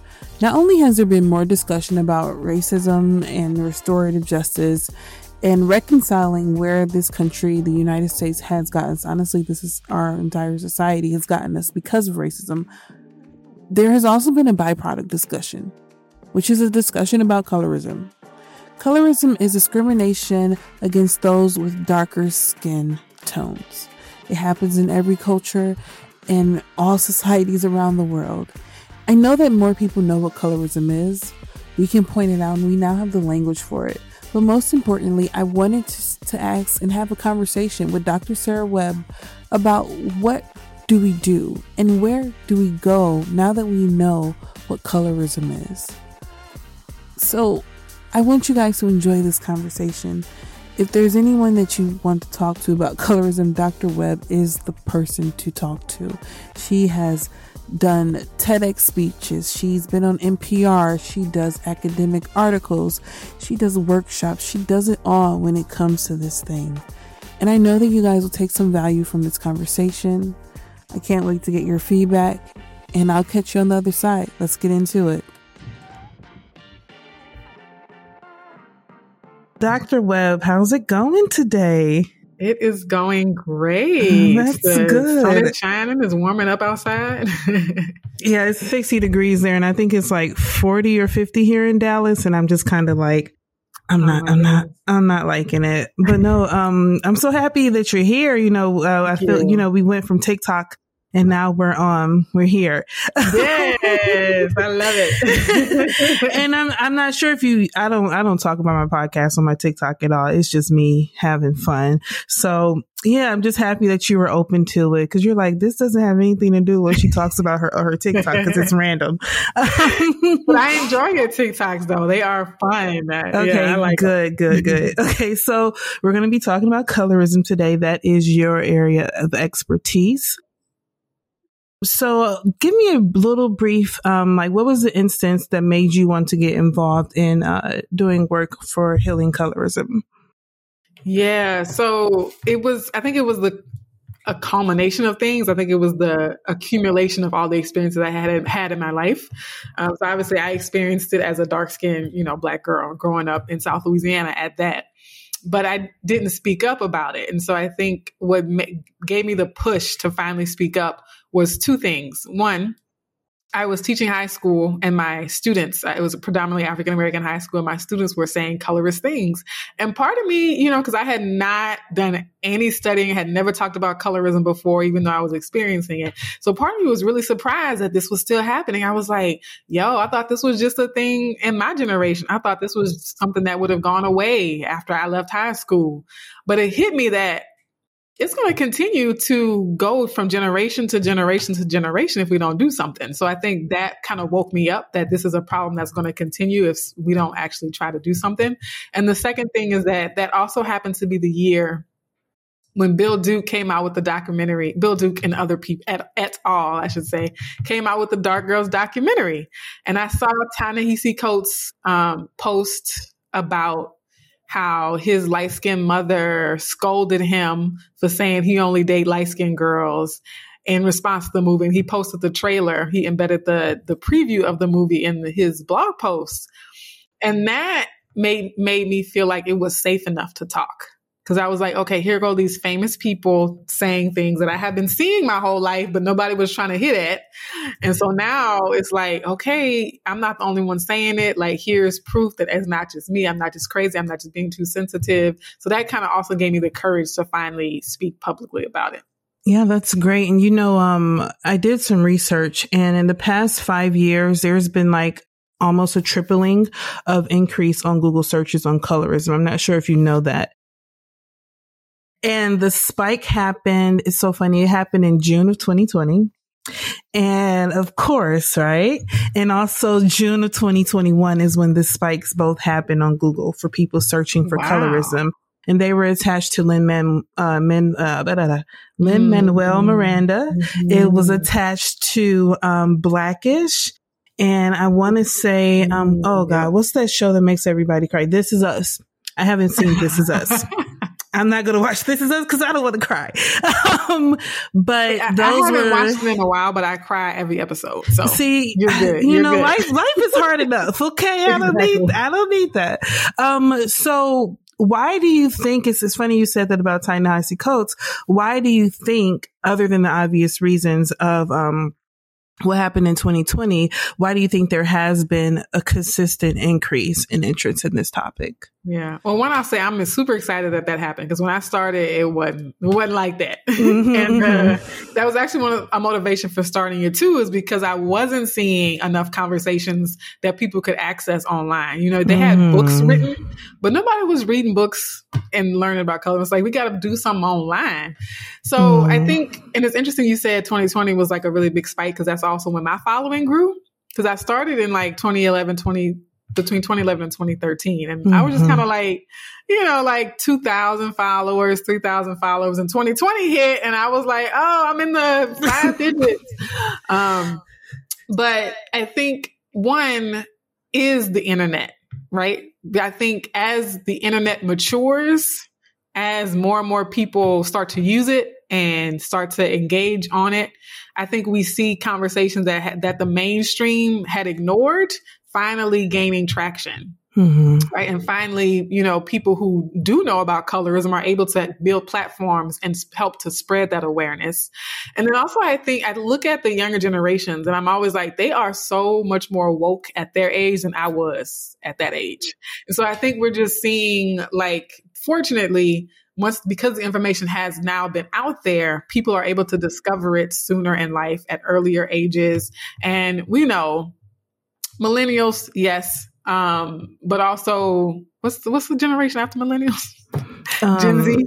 Gen Z, yes, the babies. Yes. Okay. Yeah, they are, I think, taking the internet by storm. You know, with TikTok flew off, flew or grew. Why am I fumbling through my words? TikTok took off um, because of them. And I think they are even more vocal. They're even more willing to speak truth to power than, um, you know, my generation was. And so they are extremely aware of colorism. I asked, I, I told the story of how I didn't know the word colorism until 2011, 2012, when I started actively blogging and writing about it. So I asked in my comments on Instagram, I said, when did you first learn about colorism? Or about the word colorism. And somebody left a comment, I've always known the word colorism. And part of me was like, but how old are you though? yeah, how old are you? Come on now. Yeah, Right. because you know, definitely if you have a certain age, that was not a popular term at all. So Yeah, we just knew um light skin versus dark skin. That's what that's what I grew up understanding. Light skin Yep. versus dark skin. And it's so funny. In my um so my mom is light skinned, right? Um she doesn't consider her light, but I I'm like, girl, come on now. Come on now. And my dad, he's from mom. My mom was born and raised in Detroit. My dad is from like deep red dirt, Alabama. You know what I mean? So my dad, he's really, really deep, cho- deep chocolate. And I'm the, um, in my, in my siblings, I have three other siblings. Uh, I'm the light skin v- version. And I'm like, I am not, I'm not light skin. You know what I mean? So, but growing up, I would hear that, and as I've gotten older, um, and I start to look more like my mom, that that is what I get, and I'm kind of I don't know how to feel about that. Um, but I also, and I'm, I'm bringing this uh, into my niece. So my niece right now, she's dealing with bullying at school. She's about she's about to turn eight this year. They've brought up her weight, her skin. And I listened to your story about what happened with your mom and your aunts and how they were complimenting your sister versus you. Um, what were some of the things that you felt you, well, you, if you could go back and tell, whisper in someone's ear during that time, what were some of the things that you wish would have been affirmed to you about who you are? Come on, Tierra. That's a deep question. That's not where I thought that question was going. That's really cool. okay. Um, I thought you were just going to ask me what experiences I had. You know what I mean? no, Which is, you know, a, a valid question, but I like where you took it. Yeah. Um, but I think to, to that point is I see you mm-hmm. because I, I, like I said, I was talking to someone in Atlanta earlier, and I, in a lot of those instances, people would not actively criticize me. They wouldn't actively bully me. They just would act like I wasn't there. So in showering my lighter skinned sister or my lighter skinned cousins with compliments, you know, they walk into the house or walk into the room like, oh, you know, they're so so cute and so pretty. Look at these beautiful girls. You know, just all the attention is on my sisters or cousins who are lighter and not a word will be said to me or about me just like as if i was not there and so i think even just I don't, it's kind of sad to think about, but like even just like, oh hey, I see you too. Like you're in the room as well. We acknowledge you, and we also think you're a pretty little girl, right? Um, but I think also it having those experiences, feeling that, especially as a young age, did make me bitter, did put a chip on my shoulder, right? As the darker skinned sister who was constantly, you know, ignored or not validated when the person right next to me was being validated. And so that then became a self fulfilling prophecy because people thought I had an attitude. Or people thought, well, she's the mean one. I'm like, I wouldn't be mean if y'all would treat me the same way y'all treat other people in the room, right? And so it kind of became this like vicious cycle. And so I think one of the things that could have been affirmed was um like you're you're not bad or you're not um mean. You're not mean. You are actually, you actually have a valid concern. Like that would have been a great affirmation. A great affirmation if, if an adult or an older person would have told me, no, like what you're seeing and feeling is actually happening to you. And we're not going to gaslight you and, and say, oh, just, just, you know, don't worry about what they say. Don't worry about what they think. Like, no, we acknowledge that the, this is a real thing that happens in the world and we're sorry that it's happening to you. Um, but your the way you feel is a valid response to being treated that way. Um, and then i think you know it would have helped if i did have other adults who were aware and actively talking about it. Even if they couldn't change the situation i think it would have helped if they had at least if i had at least seen that people knew and cared. Mm-hmm. um that what you said about uh, being called mean, I was also called mean too, and um, I was just a kid, you know. But do you feel that? Um, and I feel like the compliments that black dark skinned girls received are very different than the compliments that light skinned girls received. Very, very different. Um, and a lot of the compliments that we received me and my sisters, you know, we're all of every of our community we grew up in, we were considered, oh, the smart girls, you know, the ones who were, we all were all college educated, um, D9, all those things. But it felt, looking back now that we're on this discussion, it feels like there was some unconscious, um, compensation to make up for, okay, well, at least, you know, I'm not pretty, but I'm smart as hell. You know what I mean? So do you think there's some truth to that? And um expecting that you know dark skinned women like we kind of have to compensate in so many different ways you know? One thousand percent. Mm-hmm, mm-hmm. one thousand percent. And actually i've i've done a couple i think i did one recently talking about like um i don't know uh we internalize the colorism sometimes. Mm-hmm.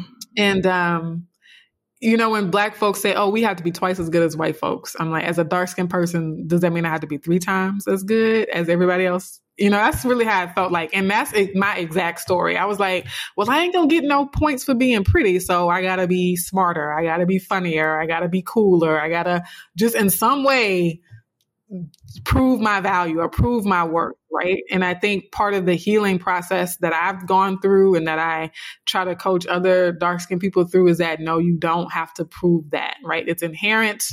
You can stand in it, sit in it, just being you and you don't have to like add on all these extra layers.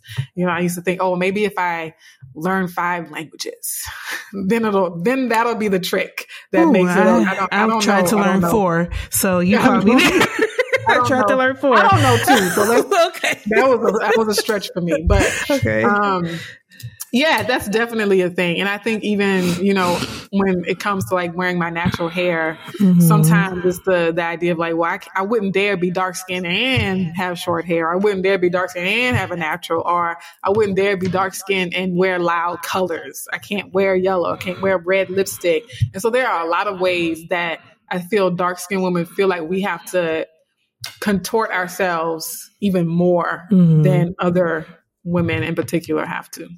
So, what are some of the daily practices that you use to work with that through that contortion? Yeah. So I'm gonna talk about affirmations, and I know people who follow me regularly gonna get sick and tired. they got a TikTok sound, sound I want to use called "Y'all gonna get sick of me." Y'all gonna get sick of me. I love that sound. I love that sound. yes, they gonna get sick of me talking about affirmations. But that was when um my I think my life really started to change when I started applying and using affirmations. And mm-hmm. affirmations can come in any form. It could be a song that's an affirmation mm-hmm. for you. Mm-hmm. And like it could be like a YouTube TED talk. You can watch a TEDx talk on YouTube and that's affirming for you. But just like positive words, positive messages and writing them down, saying them to myself. And in the beginning, when I had the most work to do, it was uh I was extra with it. I have to say that depending on where you are in your journey, if you're just starting, you might have to be a little extra with some of your daily practices to really get, get over the inertia, right? That inertia mm-hmm. of just mm-hmm. starting. And so I would do them every day. I had like a, a blue composition notebook and I had filled it up like thousands of affirmations and like quotes and stuff like that. But also, I think knowing when you're most vulnerable is really helpful. So I used to wake up in the morning and like my thought spiral would just automatically start. So I was like, mm-hmm. okay, I can't let myself just lay in bed because if I lay in bed, I'm gonna start thinking, and that's mm-hmm. gonna be bad for me. mm-hmm. So I did that. I was like, okay, get up as soon as you can and start your day, and just override that tendency to to go down a negative thought spiral. And then on top of that, I was like, since until I get to a place where I can trust my own thoughts to be positive and affirming, I'm going to listen to someone else's voice instead of listening to my voice. Because right now, my voice is not working with me, it's working against me. And so I would like mm. have again a YouTube video or a podcast or just some audio that I could click play on in the morning that I can listen to when I'm waking up and doing that sort of thing. So I think those were have been the most consistent daily practices I've used. That's wonderful. Yeah, I use affirmations as well. Um, I'm not that good at them, but when I use them, they're very powerful. Um, I have started, uh, incorporating more inspirational music into my daily diet, which is, you know, I'm, I'm getting there. Um, my next question is, so, um, we talked about the up uh, the um the risings in 2020 and how they affected people's views on colorism. Um, what does healing look like now that people are, I guess you could say, more woke or aware of the situation for everybody? So I think my my own definition of healing has evolved as I've been doing this work, and I think of it as like four layers. And the 1st mm-hmm. layer is I think what most of us think about, which is just like healing my own emotional pain and healing the way I think about myself, healing, you know, self love kind of healing and mm-hmm. cultivating self love, cultivating self confidence, self acceptance just for ourselves as individuals.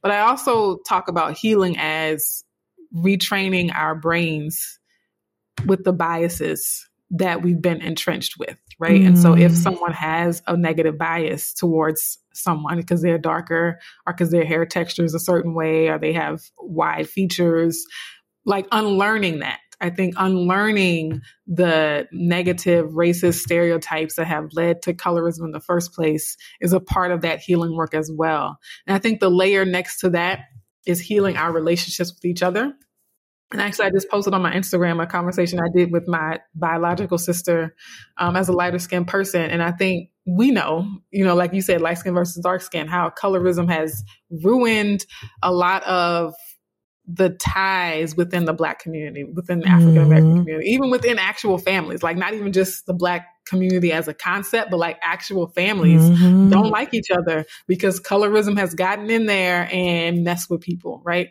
And so, one, healing relationships with each other means taking accountability for where mm. we have mm. caused harm, taking accountability for the ways that we maybe take up too much space or have certain privileges, taking accountability for the ways that we have committed acts of violence or bullied our own, you know, family or made jokes that to us were just jokes, but we don't know who might have been offended by that. You know what I mean?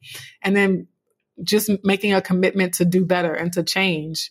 And then I think about healing because I, I see colorism as a disease, a social disease. And so mm-hmm. eradicating that from the social fabric gradually. I mean, there are, are theories that say stuff like this will never go away. But if we can get to a tipping point where even if it still exists, it's not the dominant narrative out there mm-hmm. in society.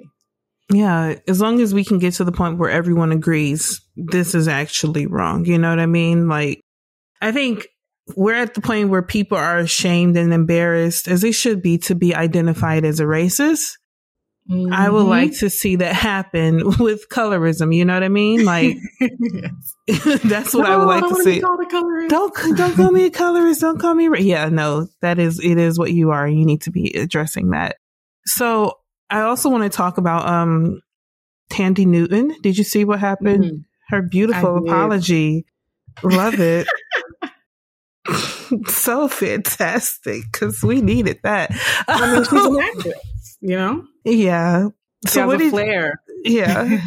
what did you think about that? So, okay, so I admit that I am not the best with keeping up with and responding to celebrity news and stuff like that. Um, because even people have been like, have you have you talked about this? Like, where are you, Dr. Webb? But I actually did an Mhm. interview with Marc Lamont Hill on it because they someone Good. else couldn't do it, so they reached out to me. And so one of the first things I said was, I don't even think I, I don't even call it an apology. I don't even think it was an apology. I think some um A declaration. the, the I feel like it was um I'm sorry you feel that way. Right? Like if if somebody does something and you like call them out on it and say, "Oh, that I feel like you were being racist." I'm like, "Well, I'm sorry you feel like I'm a racist, but I'm not." That's basically what it's felt like to me. Like I am innocent here when what I think she didn't do was take responsibility, which is what we would have really needed. Like, as an actress, Thandiwe Newton, you could say no. And we have seen younger actresses, younger biracial actresses say no. And they get it. They're like, ooh, you know, I have a lot of other opportunities I could take. I'm a pass on this one because it don't feel right to take up this kind of space.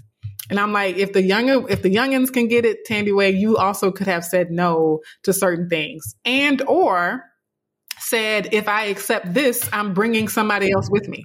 I remember somebody did that on a magazine cover one time. I think. Um, I don't know if they were different skin tones, but I remember one actress who was a little more famous maybe said, if I'm going to be on the cover for this film, I want my co-star on the cover right beside me. Right.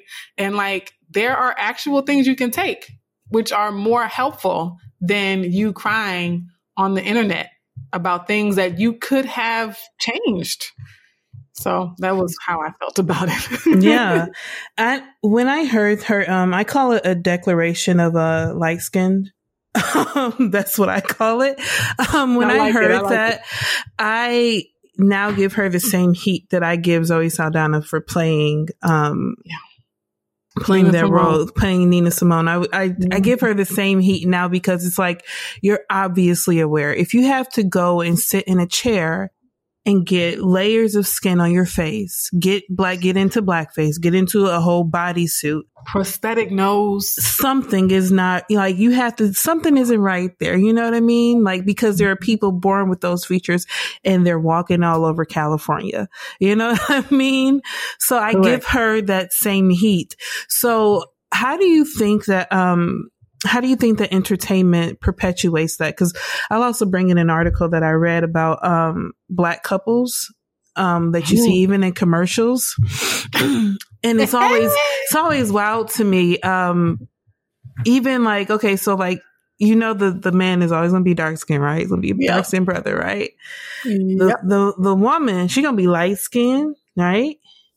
And even if she isn't, if say she's medium dark skinned, the daughter will be biracial. And I don't understand that. You know what I mean? You, but you know what I'm talking about, right? the the links they go to to be colorist. I'm like, y'all, it just don't y'all make sense. going out of y'all way to be colorist. Like you going out of your way to do this. And 100% correct.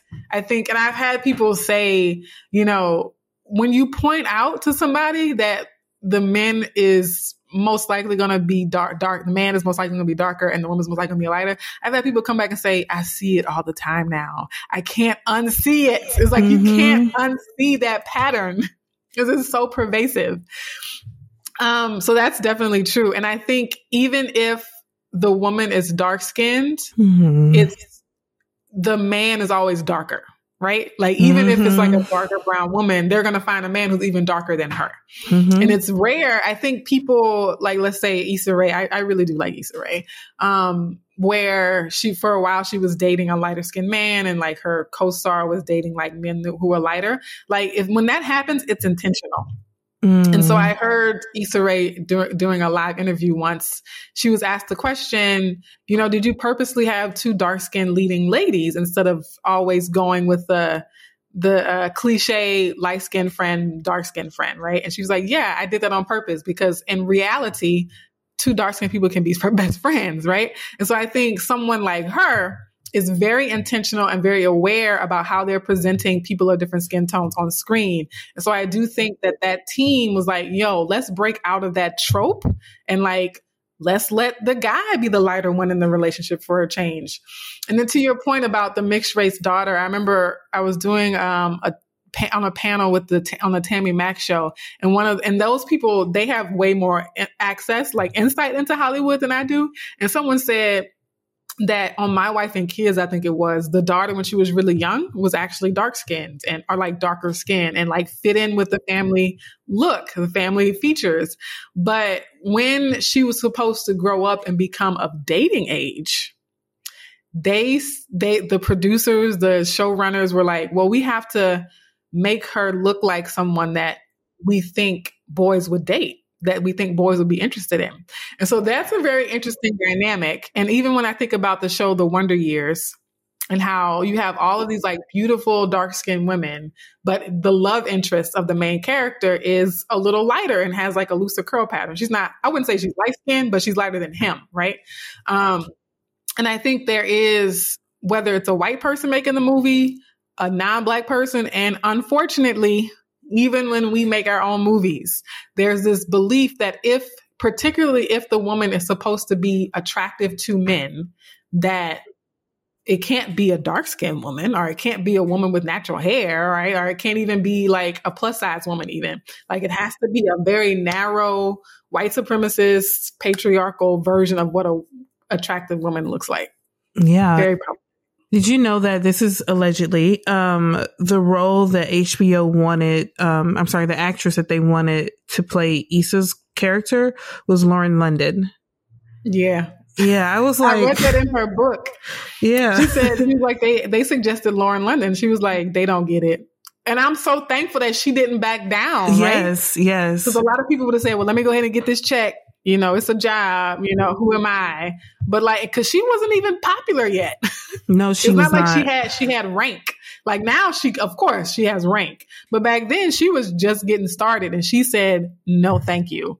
So in, until more people are willing to do that, willing to say, no, thank you, willing to say, this might be what y'all say we want, but it ain't what I'm going to do. I don't I just don't think there are enough even even amongst black creators aren't enough of us who are courageous enough to do that in Hollywood or whatever other media industry.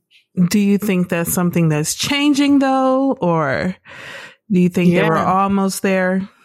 Maybe. Yeah. No, I think hopefully Issa Rae sees this and, you know, brings me on her next project. but I think she's yeah, an me too. I'm, you know, I got your, I got your cup, sis. Hey, see? Boom. We got Boom. y'all. if if you're out there, we're sending out the bat signal. Yes. Um, but I think she's an example of change. Yeah. Um, and I think, you know, I love how everyone who's been, a, was a part of that insecure project, I've seen them do other work. I've seen them like go on to write for other shows, direct other things, star in other things, just make their own projects. Also, a relatively new show that I love is uh, Abbott Elementary with Quinta Brunson. Yes, yes. uh, Black Lady Sketch Show. Yes. I love it. And so let me also Twitter. you- Yeah. Yes. Oh, she's from Twitter. I don't know that much yeah, about that's Twitter. sorry, yeah, that's how she she got famous. But I'm listening. Go on. Go. Okay, cool. Yeah. See, that's good. So internet. The internet is giving people opportunities. Yes. Even Rae said she wouldn't be where she was if it wasn't for YouTube, right? But um, so that's that. That's really exciting to know that she is Quinta Brunson is where she is just from starting on Twitter. Mhm. I love that. Yeah. Um, but one of the reasons why I like the dark skin representation in that show is because they're also like not um the Kelly Rowland kind of dark skinned girls, if you catch my drift, right? They are fuller. Um, one of the older teachers is an older dark skinned black woman with really full lips, you know, and like curves and things like that. And even Quinta Brunson herself, you know, she's shorter and has like a full face. And I'm just like, you don't have to look like Tika Sumpter or Kelly Rowland as a dark skinned person to be in a leading role on TV. And I love that. Even the principal, who is hilarious. Me and my mom was like, "She's the funniest one."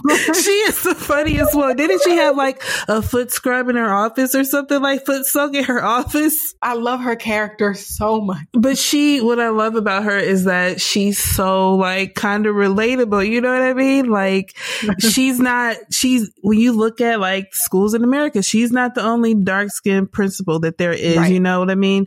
But Yes. if you looked at Hollywood, how they usually portray principals in urban cities, it's not us, you know? And just the fact that we can name three dark skinned actresses on one show, Yes. unprecedented. One show, unprecedented. It's, Usually they might have a they might have a token.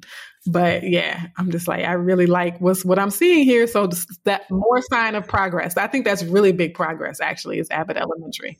And also, I love how they um the children that the, the there's like a variance of the children. Like it's just very it's very intentional and mindful. Real. You know what I mean? It's yeah. No, the kids look like real kids. They don't look like um, sterilized versions of what people want kids to be, right? They look like they really took local kids from the community. It was like, hey, y'all come get this money. I like, I love it. Yes. My favorite one is a little girl who um asked to be in Quinta's Janine's class. And Yes. Quinta was like, Oh, she wants to be in my class because I'm a better teacher. You know what I mean?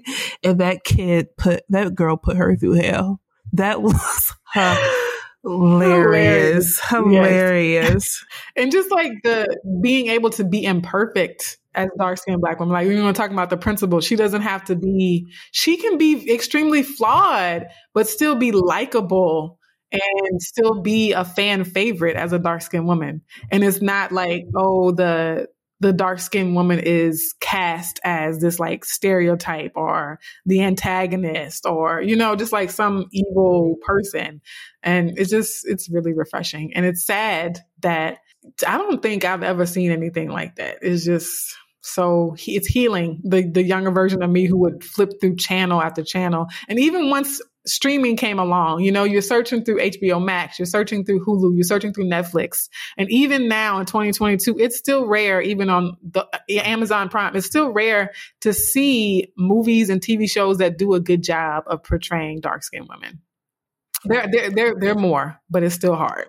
I know for me, when I want to watch something, I, uh, it's interesting what you said about the principal because she's, that character is allowed to be flawed so much in like our professional careers. Like we are expected to be absolutely perfect, know what you know. You know what I mean? Like it's kind of that three, you gotta be three times as good. So yeah, it's just, it's very refreshing to see. Um, yeah. Do you feel that's something also that is changing? I'm sure you probably work with, cor- uh, with corporations to help talk to them about colorism in the past two years. Do you think that that is something that's also changing?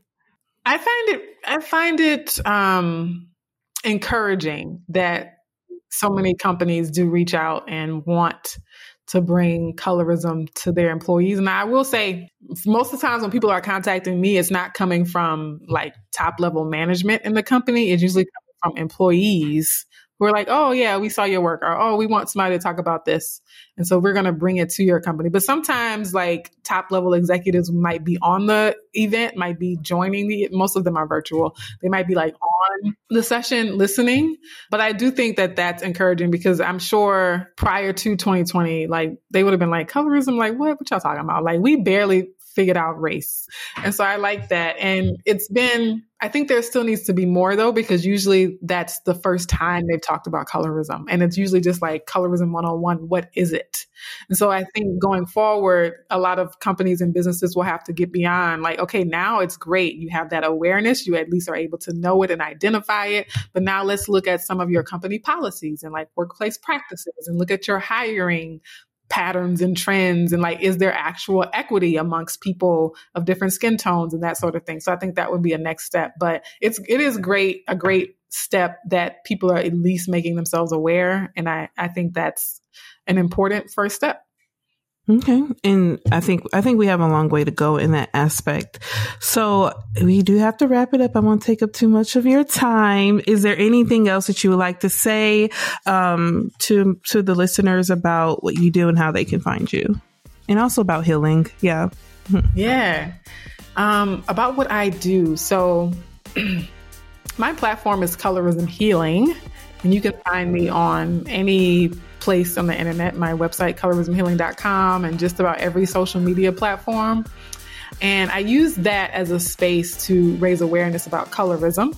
And for people who want to go beyond just the informational content and sometimes entertaining content, you can work with me either by hiring me to speak at your company, for example. But I also do coaching, small group coaching, one on one coaching with people who want more hands on support in their healing journey. And so, to that, what I would encourage anyone listening to do is to self reflect. And before we can figure out how to solve a problem, we have to understand where we are now, right? So a lot of people ask for a plan, like what's the plan from here? And so whether you're a company, a business, a parent, a teacher, or just an individual who wants to heal, the first step is to see where you are now and why you got there. And so if you are lacking self confidence, if you don't love your own skin tone, you know, know that, know where you are, and consider, you know, well, what about my life? Thank you guys so much for listening to the podcast today. I know that you probably took some gems from myself and from Dr. Webb. Remember, if you want to reach out to her, contact her at colorismhealing.com or colorism healing anywhere on social media.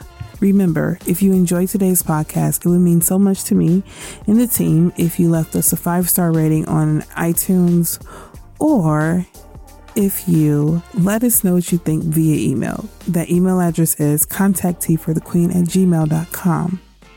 Or you can just reach out to us at the website teaforthequeen.com. Thank you guys for listening today. My name is Sierra Burns. I have been your host. Stay woke, stay well, and stay thriving. If you want to build more sustainable eating habits, Noom Weight can help. Our program uses psychology to empower you with the practical knowledge and skills you need to build long lasting habits and behaviors. Our personalized courses use scientifically proven principles like cognitive behavioral therapy to help you better understand and manage your relationship with food, one meal at a time. So, whether your goal is to feel more energized, boost your mood, or improve your stress levels, Noom can provide you with the expert guidance and tools to make it happen. Best of all, you're in charge of how Noom fits into your life, not the other way around. 5, 10, or 15 minutes. How much time you want to spend on your program is up to you. We won't tell you what you can or can't eat either, because we don't believe in good or bad foods. Instead, we'll provide you the support and wisdom you need to make informed choices that fit your lifestyle and health goals. Start your trial at noom.com slash habit. That's N-O-O-M dot com slash habit.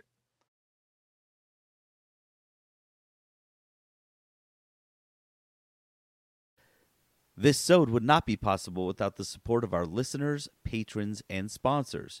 If you'd like to find out more about supporting the 3-Bit Gamer Show, head on over to our Patreon at patreon.com slash 3BG.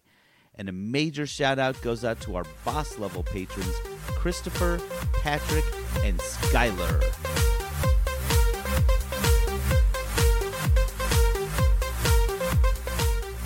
Hey there, listeners! Are you obsessed with the 3 Bit Gamer Show? You know I am. That's why I'm a patron. patron? That's for people who love the show. I'm talking about obsessed. Like that guy who sent JD a lock of his hair. Hey, I thought you said you weren't going to mention that. Exactly. Well, if you're positively obsessed with the 3 Bit Gamer Show, then rejoice because we are officially opening franchising opportunities for 3 Bit Gamer Show fans. Tell me more. It's simple. Every franchisee gets one 3 bit kit, complete with pre programmed fart noise generator, a Zencastr login, and training by Peterson on how to steal sounds from YouTube to make audio clips. But none of our listeners, go get your own. And be sure to send some our way. So, how much does it cost to get started? Buddy, if you have to ask, you can't afford it. You've just logged into the 3 Bit Gamer Show Tallahassee.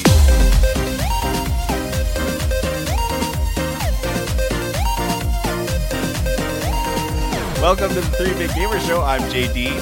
This is Peterson. This is Trent. And I feel like I always forget that writing like optimistic, hopeful voice roles for Trent is my favorite thing. Nothing is better than Trent's like optimistic child voice. It's Yeah. just so sweet and pure. Live from the 3 Bit Gamer Show. The news.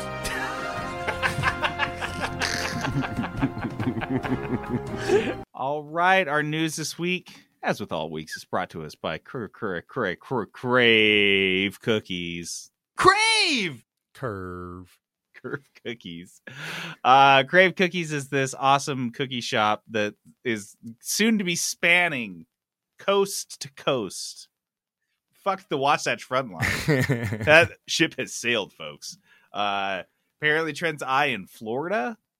So, um, any of our Tallahassee listeners out there, Straight not from gonna Tallahassee. Tallahassee. Hella nasty. Guys, go to cravecookies.com and uh, you can check out the cookies of the week.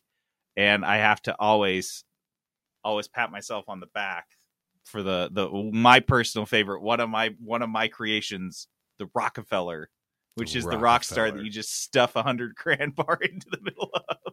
And then Beautiful. cover it in caramel. And then you cover it in caramel. Oh, and there's salt. Is there salt on the rock star as well? There's sea salt on it too. Yeah. Oh, all right. Yeah. So yeah, that's the uh So the rock good. star. That the Rockefeller is just oh my god, it's so decadent. They've also got the uh peanut butter brookie and the banana cream pie. So get on down to Crave Cookies and uh, get your cookie on. Gabe Newell has been hand delivering Steam Decks in Seattle. Guys, the the first part of the headline on this kills me because it Dude. says he's delivering Steam Decks in Seattle. Even some fans who didn't order the handheld. I just imagine Gabe Gabe Newell just showing up to random people's houses Just- and being like, "Here, I got you this." Dude, I picture him just looking up random Steam accounts and he's like, Oh, where's this guy live? He's like, Ah, you know, he won't mind if if I show up at his house with it with the Steam I'm Gabe Deck. Newell. Dude, this story is so funny. Uh one of these this is like posted on Reddit, of course. This is where a lot of these surfaced, but like one of these this guy got this like he said it looked like a sketchy email from Steam. He's like it, or from Valve or whatever. He's like, it looks so sketchy. So I Like one of the ones they warn you about to Yeah. like exactly don't give your passport out to anyone. But it's asking for your home address But instead. it was like no, it was like just expect a special delivery today. And he's like, all right. So he gave his wife a heads up and went out for have a ski day. And Gabe Newell shows up at the front door. He's like, hey, is Mike here? And she's like, no, who are you? Get the fuck off my lawn. She's like, what are you doing here? And he's like, oh, I just have this package for him. She's like, thanks. Because if you guys don't know, Gabe Newell is kind of a bigger dude uh, with like a big bushy white beard. Yeah, yeah. Uh, and he was And wearing, wearing a a mask. hat. He was wearing And a a mask and a hat. Mhm. And so like this could be any random fucking dude that just wandered off the street uh handing you a box and you're like, "Thanks, guy." So he gets home from the ski trip and is like, "Oh my god, I'm the worst." He's like, "This guy was this is so crazy to me." The other another one I was reading about is he delivered it to a house and I guess like a couple of the guys came running out of the house like, "Oh my god, it's Gabe Newell," which I'm sure he thought was within the realm of possibility because he's like, "How many guys live here?" Because they he was delivering one, and they're like, "Oh, there's like five of us or whatever." He goes back to his truck and he comes back with like five more Steam decks. Wow. And he signed all of these, and he's like, "Here you guys go." I don't know, man. I I really like Gabe Newell. This is everyone like, has hilarious and for- weird. for so long because he's always been like the good guy of the gaming industry. I think he got his start at like Microsoft and then he spun Valve off of that. But I think he's always kind of had this this hands off approach to management and everything, um, which has led you know a lot of like creative like awesome things to come out of his company. Uh, but I also really appreciate I think his new approach that he's he's taken. I think what was a couple years ago we covered where he's like, I think we're gonna start doing stuff. He's like, let's start doing stuff again. And I think he wanted to see more of an impact on the gaming industry, and this is like a very, very clear sign of that. Is he's willing to to do this to like I you never see a gaming CEO do this, and he is not doing this as a stunt. This wasn't. I, I mean, he may have been. I think there were may have been like cameras involved, but I don't think it was like good guy Gabe goes out and does this. I think he just did it because he wanted to. He's just having fun, right? He's look, when you're as rich as Gabe Newell, uh, you need to think of fun things to do. Uh, some people build rocket ships. Uh, Gabe Newell hand delivers Steam his newest decks. cool product to to like super fans because I think that's kind of what he was Kinda distinguishing. I don't know, man. I, you got you got some free time. You either write a whole new book in your free time out of nowhere, or you deliver your Steam decks around. Don't bite, Peterson. Don't bite. Oh, we're talking about this later. Valve is already working on the Steam Deck too, so you can go ahead and throw away your Steam decks. This is the Steam Deck number two, not the Steam Deck as well. This is the Steam Deck Part 2, 2.0. Uh, they look, look, they learned a few things. They, have you read reviews for the Steam Deck? Uh, I've I've heard mixed. It's it, so what I've read so far is like, man, I love my Steam Deck because I get to play these games and I like, I love it so much. But man, it is the buggiest mess I've ever dealt with in my whole life.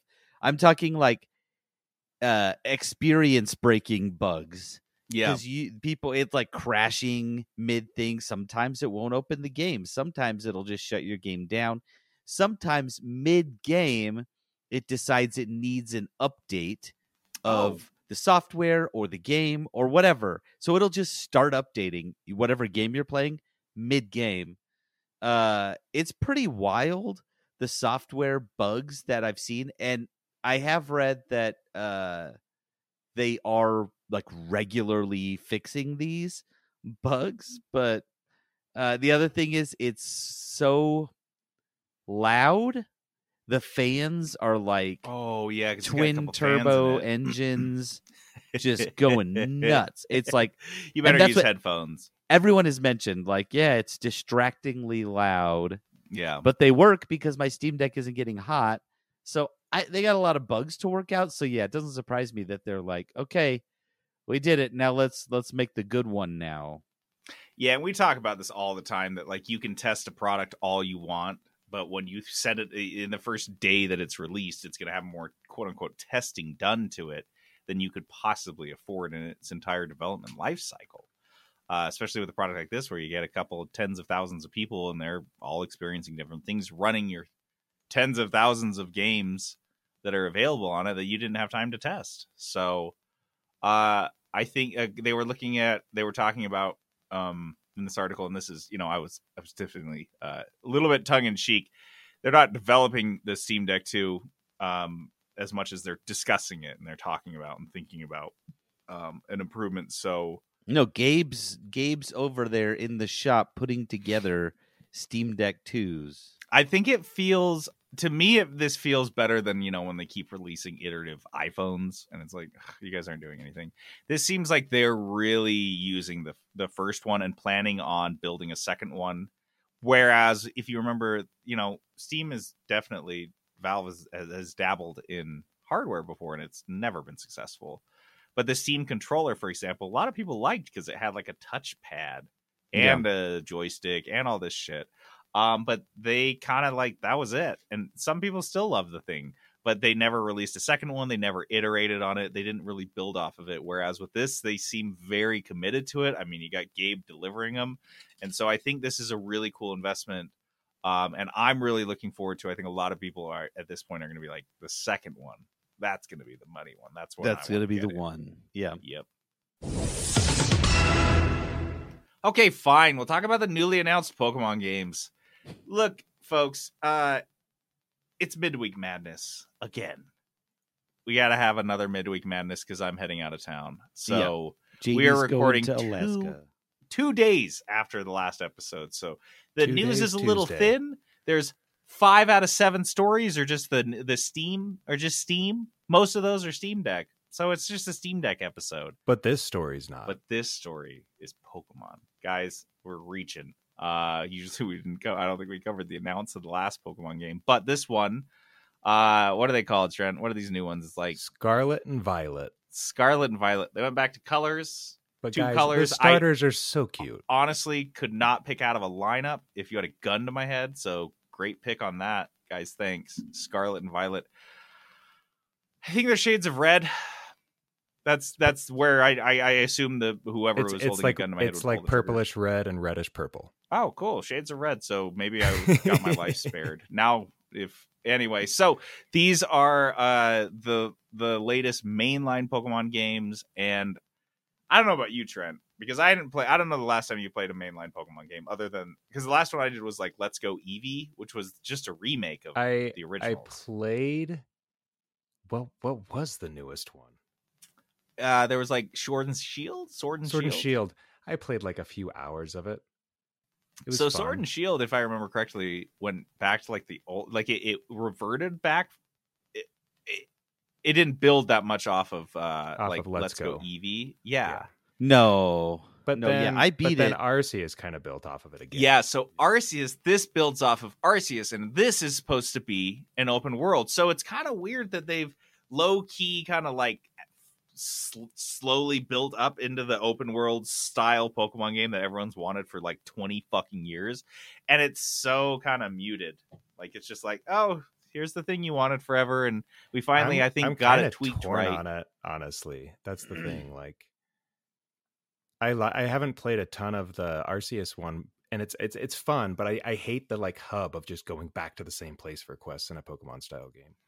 So But- this one they they said that it the towns are supposed to blend in seamlessly with the environment. In Arceus are there towns and then like place Eh, There's like towns, and then you like go out of the towns into like open world areas. and then and then you get into the next town in the same I direction. or believe so. Yeah, I have not put much time into it. I've just played like the first four hours. Mm. But Well, I'm really looking forward to this one. I hope it gets good reviews. I hope people are like, "Oh, this one's actually really dope." I have Um, to because, because- you can be a fire crocodile Pokemon for your starter. So Dude, I love the nicknames that people the internet gave to the three starters that just based on the pictures there was Fire Apple, Weed Cat and Donald Duck. Fire Apple is very accurate. Fire Apple killed me. It is extraordinarily accurate. Fire the one of these starters honestly looks like a cartoon apple with a quarter out of it and it's like a tail and it, it the the the quarter out of it actually makes eyes out of the two out of like two seeds two apple seeds and it is the cutest fucking thing you've ever seen It's it's so got a little it's got a little stem so uh yeah i i love that and i don't know i i hope these work out did do you know trent do you know when these come out I have no idea. I'm I'm reading through right now, but I think they're uh, supposed to come out 2022. this year. Yeah, Yeah. so that might be that might be cool. That might be something. It it would be nice for me because Arceus didn't do it for me. I wasn't super intrigued by that. Mhm. Um, because I didn't want like a Zelda Pokemon game. Like I want a fucking Pokemon game. Yeah. Uh, so I think that this may be it. And then worst case scenario, I get to play with Fire Apple. Valve has no plans for a Steam Pass, but would help Microsoft put Game Pass on Steam. That would be interesting. I feel like their library is just too big. You couldn't really do a Steam Pass. Yeah. it There's would too be much, it would be wild. or it would be Uh, super limited. Well, and the and the games that with studios would kill to be on it. I think I think that would be crazy. So this is this is kind of interesting um in light of an announcement just 3 days ago that Bethesda I we didn't cover this cuz it was so small because Bethesda had their own launcher and I didn't even know that. So that's why I didn't even bother to bring this up but Bethesda was uh, announced that they're dropping their launcher and they are going to release everything on Steam moving forward. You guys remember Bethesda was acquired by Microsoft. So this is kind of a signal instead of them being like, we're going to migrate everything over to the Xbox launcher, it's a signal like, well, uh, I mean, they may have just, they may be our new corporate overlords, but I mean, come on, the Xbox launcher? Are you sure? Look, you want to make money on your PC games, put them on Steam. Like I I didn't even know there was a Bethesda launcher either. That's so wild to me. Like, who Like, was using that? Once you mention it, I'm like, "Oh, yeah, yeah, yeah, that I I I kind of remember that." What was it? Did it have a name? Bethesda. I think it just says I don't know. I think it just says Bethesda. That's even worse because like EA's got EA Origins and then UPlay and and uh, Epic Game Store, whatever. But just to have it called Bethesda is pretty gnarly. Um, so this is something. This is a quote. This was an interview uh, that Gabe Newell did with someone, PC Gamer possibly, and he said, uh, "I don't think it's something that we think we need to do ourselves." He's referring to making uh, Steam Pass, building a subscription service at this time, but for their customers, Valve wasn't prepared to ship multiple. Oh wow, that's a different quote. JD's just skipping around. Still a good quote. He had like a Yeah. dot dot dot in his sentence. Oh my god, I don't know how I got two different quotes. Long story short, uh, Gabe Newell was like, "Hey, that's not something we're we're interested in doing the doing a Steam Pass, but dude, if Microsoft wants to do that, like we'll help them do it. We don't care." I just think I think it was so funny that he was just like, "Yeah, yeah. If if your customers want it, we'll figure out. We'll make it happen." yeah, Uh, it seems so- like a lot of work um, that Steam probably doesn't is not interested in getting into. You know what I mean? But he Like, said they're happy to put Xbox Game Pass on Steam, Yeah. and if Game Pass is on Steam and you don't have to use the the Game Pass launcher, dude, I don't like it. I really don't, and I know it's don't either. integrated in Windows 10 and everything, and it's still kind of a pain in my ass. And if I could just have Steam, and I'm not even really that like I care like how many launchers I use. That's not the problem. It's just like it's just kind of a It's a really bad one. It's not. It's. I hate trying to find new things on there. Like just the search functionality is awful. Yeah, this oh, it's terrible. And if they could definitely and not to say, you know, Steam is a, a beacon of like great searching, but if they could crib off of Steam's uh, existing platform, which everyone at least knows how to use. I At least might help. Steam has like a, a decent search function, whereas the Epic Game Store still does not. Like if you don't know what you want, you're They're not like, you to don't find need to it. search. There's only like hundred games on here. Just scroll through all of them. And you own them all because we gave them to you for free. Every one you own already, so whatever. Who cares? what are you searching for? Just play Fortnite, you dumb dumb. In a move that doesn't really help Peterson, Valve has revealed the Steam Deck is named after a skateboard deck. Don't try to walk it back, Valve. We know what it's based off of. Dude, it's based so off this- of a deuce. It is based off of a deuce, and this is gonna make it worse. Because I, I was like, should I tell these guys before the episode? And I was like, I should probably, I should probably talk about this with them, and then I forgot, so we're just gonna do it live on air. One of the uh, Steam Deck's product project leads, uh, his name is Greg Coomer. Uh, this is the guy who did an interview with Axios in which Coomer revealed that the uh, this is an allusion to the form factor, and he's like, yeah, it suggests th- this the name deck suggests skateboarding, sci-fi slang, and other thing va- other things Valve people like. Um, Valve people. so I gotta say, Coomer, you guys, have you guys heard that term in internet slang? I, I, I have, and I can't me. remember what it meant. Coomer is is You- a you is said that, and internet was like, slang for a compulsive masturbator. so we've got Greg Coomer here explaining the deck to us, and things are starting to make sense. Yeah. No, yeah, we are just a la- it's just a general lack of awareness, and you can't blame anyone for that. Oh my gosh! It, wait, where? How do you spell his last name? Is it spelled the same way? C O O M E R. Yeah, It there's is. even like a there's like a comic version of this guy. Oh no! Named like a Coomer. Uh, there it is. I see it now.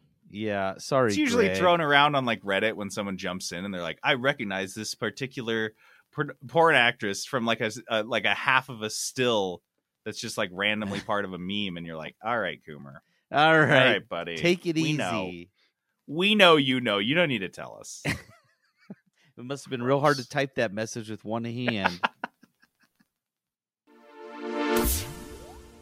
the live action Twisted Metal series is going to be on Peacock.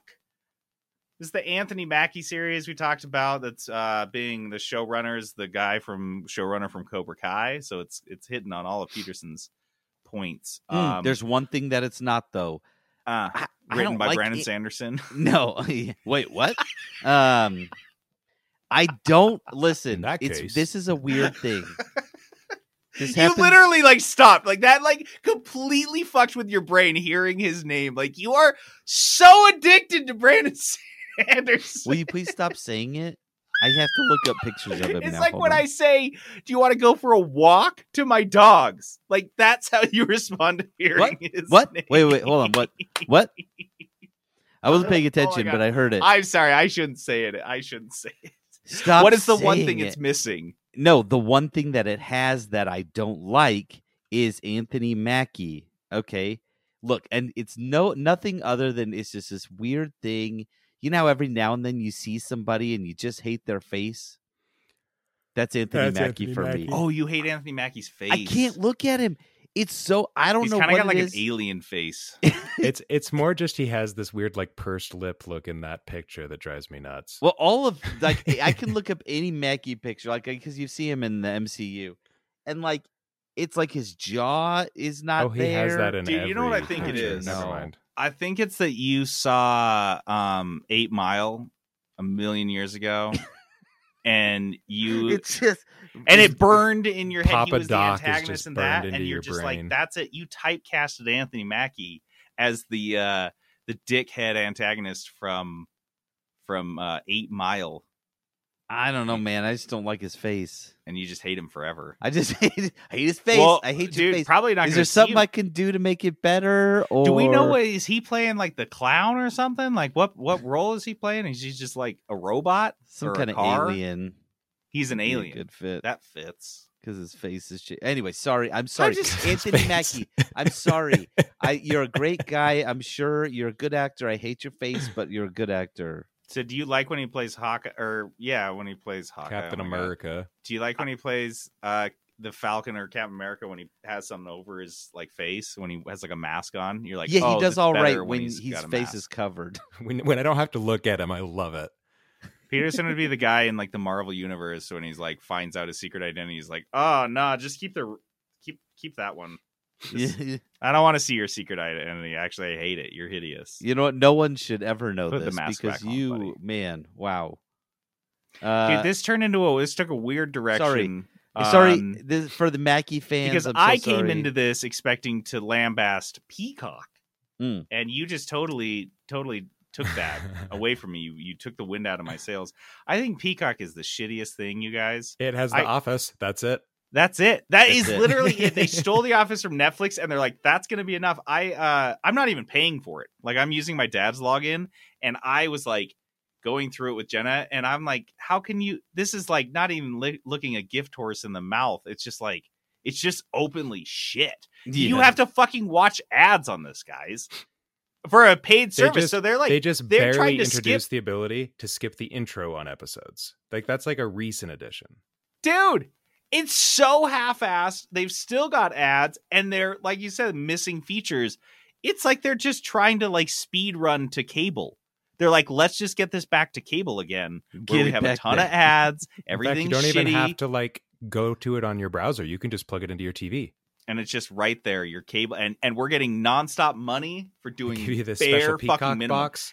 Because Peacock is acting like no other streaming service in that they are putting next to no fucking effort into actually getting original content. They just were like, we'll just take The Office and build around that so slowly that I think they're going to lose all their fucking subscribers and tank the service.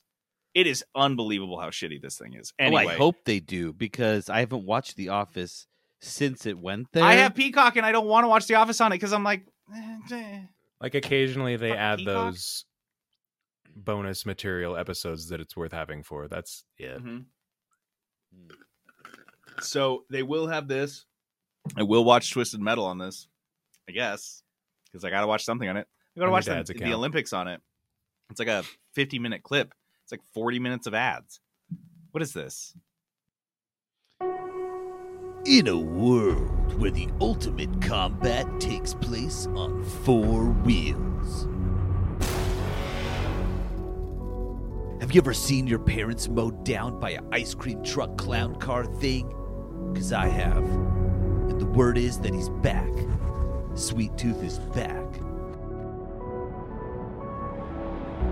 Only one man and one car has a chance to end the reign of terror.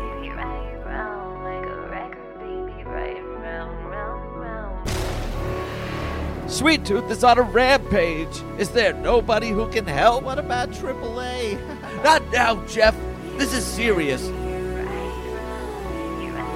I don't know about AAA, but I can give you at least one A. I'm Agent Stone, and I'm gonna stop Sweet Tooth. Hello, Agent Stone. I have been hoping to run into you. Next summer, probably. hold on to your lug nuts because this will be the ultimate turbocharged collision of cars and people and people that fight in cars. I don't think I can stop Sweet Tooth. He's not sweet at all. He's actually super mean. Of course you can stop him. Now take my rockets and hit the knot. Drive! Featuring Marshall Mathers, Mike Tyson, Joe Rogan, and Jake Paul.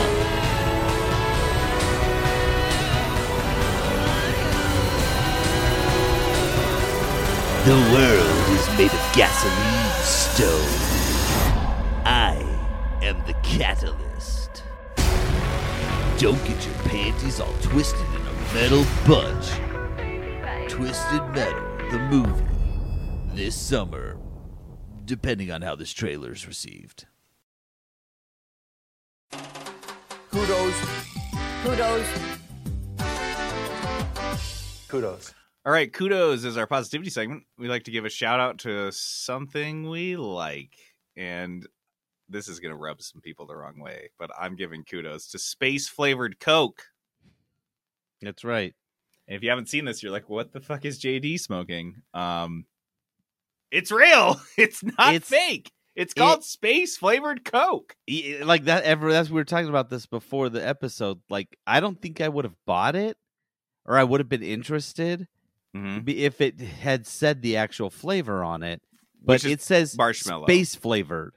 Which and you you're like, well, I have to buy that. I'll buy anything that's like unicorn, space, rainbow. I don't fucking care. You're You like, got a I need to weird, know quirky what name. what it is now. I need to I- splash that on my tongue, dude. More often than not, I regret it. There was some weird like unicorn drink at Target Jenna and I got, and Oh yeah. oh, Dude, it tasted that like unicorn bang or whatever. That's just awful. They Yeah. usually name it that way to try to avoid something uh like space flavored coke did because it like you Mm. said it's marshmallow which is weird. I mean it's weird, but I fucking love it. I don't I- mind it at all. I'll sit there I and drink it. one. Have I've you had already it over three- ice yet? Uh I, I want think you to the- try it over ice and get back I can't me remember. because I was like, it was okay. I had it in a glass, but then I put it over ice, and I was like, it's See, like, I like I like the the float idea that Peterson had. Okay. I want to try it that way. Listen, listen guys. Go get we're going to find you got to find it cuz it's, you know, graham cracker ice cream. mm-hmm pour the space Coke on it. So it's yeah. marshmallow flavored Coke. And then just do a nice uh, chocolate sauce drizzle on the top. Or you it's could like just get more. Could you just get s'mores ice cream and do the same thing? No, no, no, no, no, no, no. I mean, you could, but you need to make the s'more, JD. It's like oh. put the chocolate on the mallow, right? Put the. Yeah. Like you got to do it the right way. Yeah. Okay. So um, we're gonna. that's one that way to week. do it. It Yeah. is- okay what give me another way to eat drink it then jd besides on ice I get a glass. Any and I put some particular kind of ice water or in it, just like cubes? and then I pour the pour the soda over it. you I could don't do know. cubed ice you could do crushed ice Here's you the could thing. do Any Trent probably back me up on this. If you have a soda that's too sweet and you put it over ice, that usually helps. like, Orange quite a soda bit. is infinitely better over ice. This is ah, That's this the this- perfect over ice drink. That lemonade. I do Yeah. not like orange soda, so that's interesting. Yeah, but I orange soda out of a can is very strong, but over ice it's really good, and it doesn't like water it down. It That's why I think people dislike this. It's too strong. It comes on way too strong, but you water it down a little bit with ice. Have I told you guys this is a quick aside why I'm not a fan of orange soda? No. I used to get it. The only time I would get it as a kid was after soccer games. This is in Las Vegas in the summertime heat after a soccer game. Oh wait, I'm and sorry. it was soda. What Yeah. fucking parent was Not bringing Tang. Not Tang. soda to your So- soccer games? grape soda, orange soda. this is and you get a lukewarm orange soda post soccer game. That is the worst thing I in Vegas. in the nice uh, 115 degree Vegas In heat. Ve- and in you're a can, a drinking metal fucking can is what I need. Yeah, no, it is. There's some warm bubbles. So I can't drink orange soda now without like having that like memory, like it's Oh. linked in my brain forever. That's fair.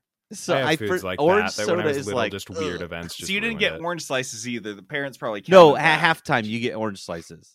Halftime Yeah. orange Oh, slices. okay. End of get- game. You Orange didn't get like the uh, those little like orange candies, those orange slice candies. Are you sure you weren't getting those? Because it sounds Yeah. like you may have been getting those, and you don't know what an actual orange slice is. No, I've had oranges since, and they're really gross because they don't have like sugar and they're you know, not the sugar dusted on them. And he's like, "What is this? Ew! What is this thing? It's wrapped." I have to peel it. Why is It's the so peel disgusting. Why is the, the- wrapper so hard? Where's the tab? What the I have fuck? an honest confession. I've never taken a bite out of an orange in my entire life. Why? Because the texture, that leathery texture, when you crack that thing open, wigs me out so bad. I just can't do it. You mean like an actual piece of an orange? I've never eaten a piece of an orange. That does I've not orange surprise juice. me. That doesn't What? surprise me. Dude, I eat Trent them has on the texture daily. issues. Dude, I, those things are so weird to me. It's just like As- taking a bite out of leather. How do I don't usually leather. chew and swallow the orange segment. What? Because I'll just like suck out all the juice and like just I don't know spit it out like a hick. You don't want to have like a person's skin sitting in your stomach. Like that's the Exactly, it's just so it much feels like. skin, Guys, but- it is not like skin. What are you eating? An orange. feels well, I'm not eating it. To be no, I'm not eating orange skin. That's what I don't understand what's happening. they're too chewy. I have eaten an orange every day this week, and because they're really good right now for some reason. Uh, and uh, dude, this is mind-boggling to me. I I'm love sorry. them. I'm back to Peterson eating an entire bag of orange slices every day and judging us. He's, just, like, like, got a grocery sack So full of 'em." unhealthy. I'm A eating sugar fruit orange. all the time. Yeah, Just keeps a bowl of sugar next to him on the couch. Yeah. dip it. what brand of oranges do you like the best? I like Brax. Brax oranges are my favorite. Although Trolley makes a pretty good orange. I like peaches, but I only like the ones that come in rings. Oh man, such a weird shape for a fruit, but I don't know. It just works. Cans Oh. of soda. Cans of soda after a Yes. fucking soccer. Did they give you pictures of beer at the pizza? Dude, if it was cold, if it was cold, I'd be fine with it. Like I'm guilty. I'll fill my water bottle up with like Dr. Pepper and go to the gym. No. Nothing's cold after. Doctor, Trent, you are an adult. That is your that is your decision to make. Giving it to an adolescent is like, here, have a can of pre-diabetes, young one. It's warm. It's warm. the warm is the best part. you're gonna was hate some- it. That was supposed to be a quick kudos. I'm so sorry it got into an orange slice tangent. I don't know how Um, we got there.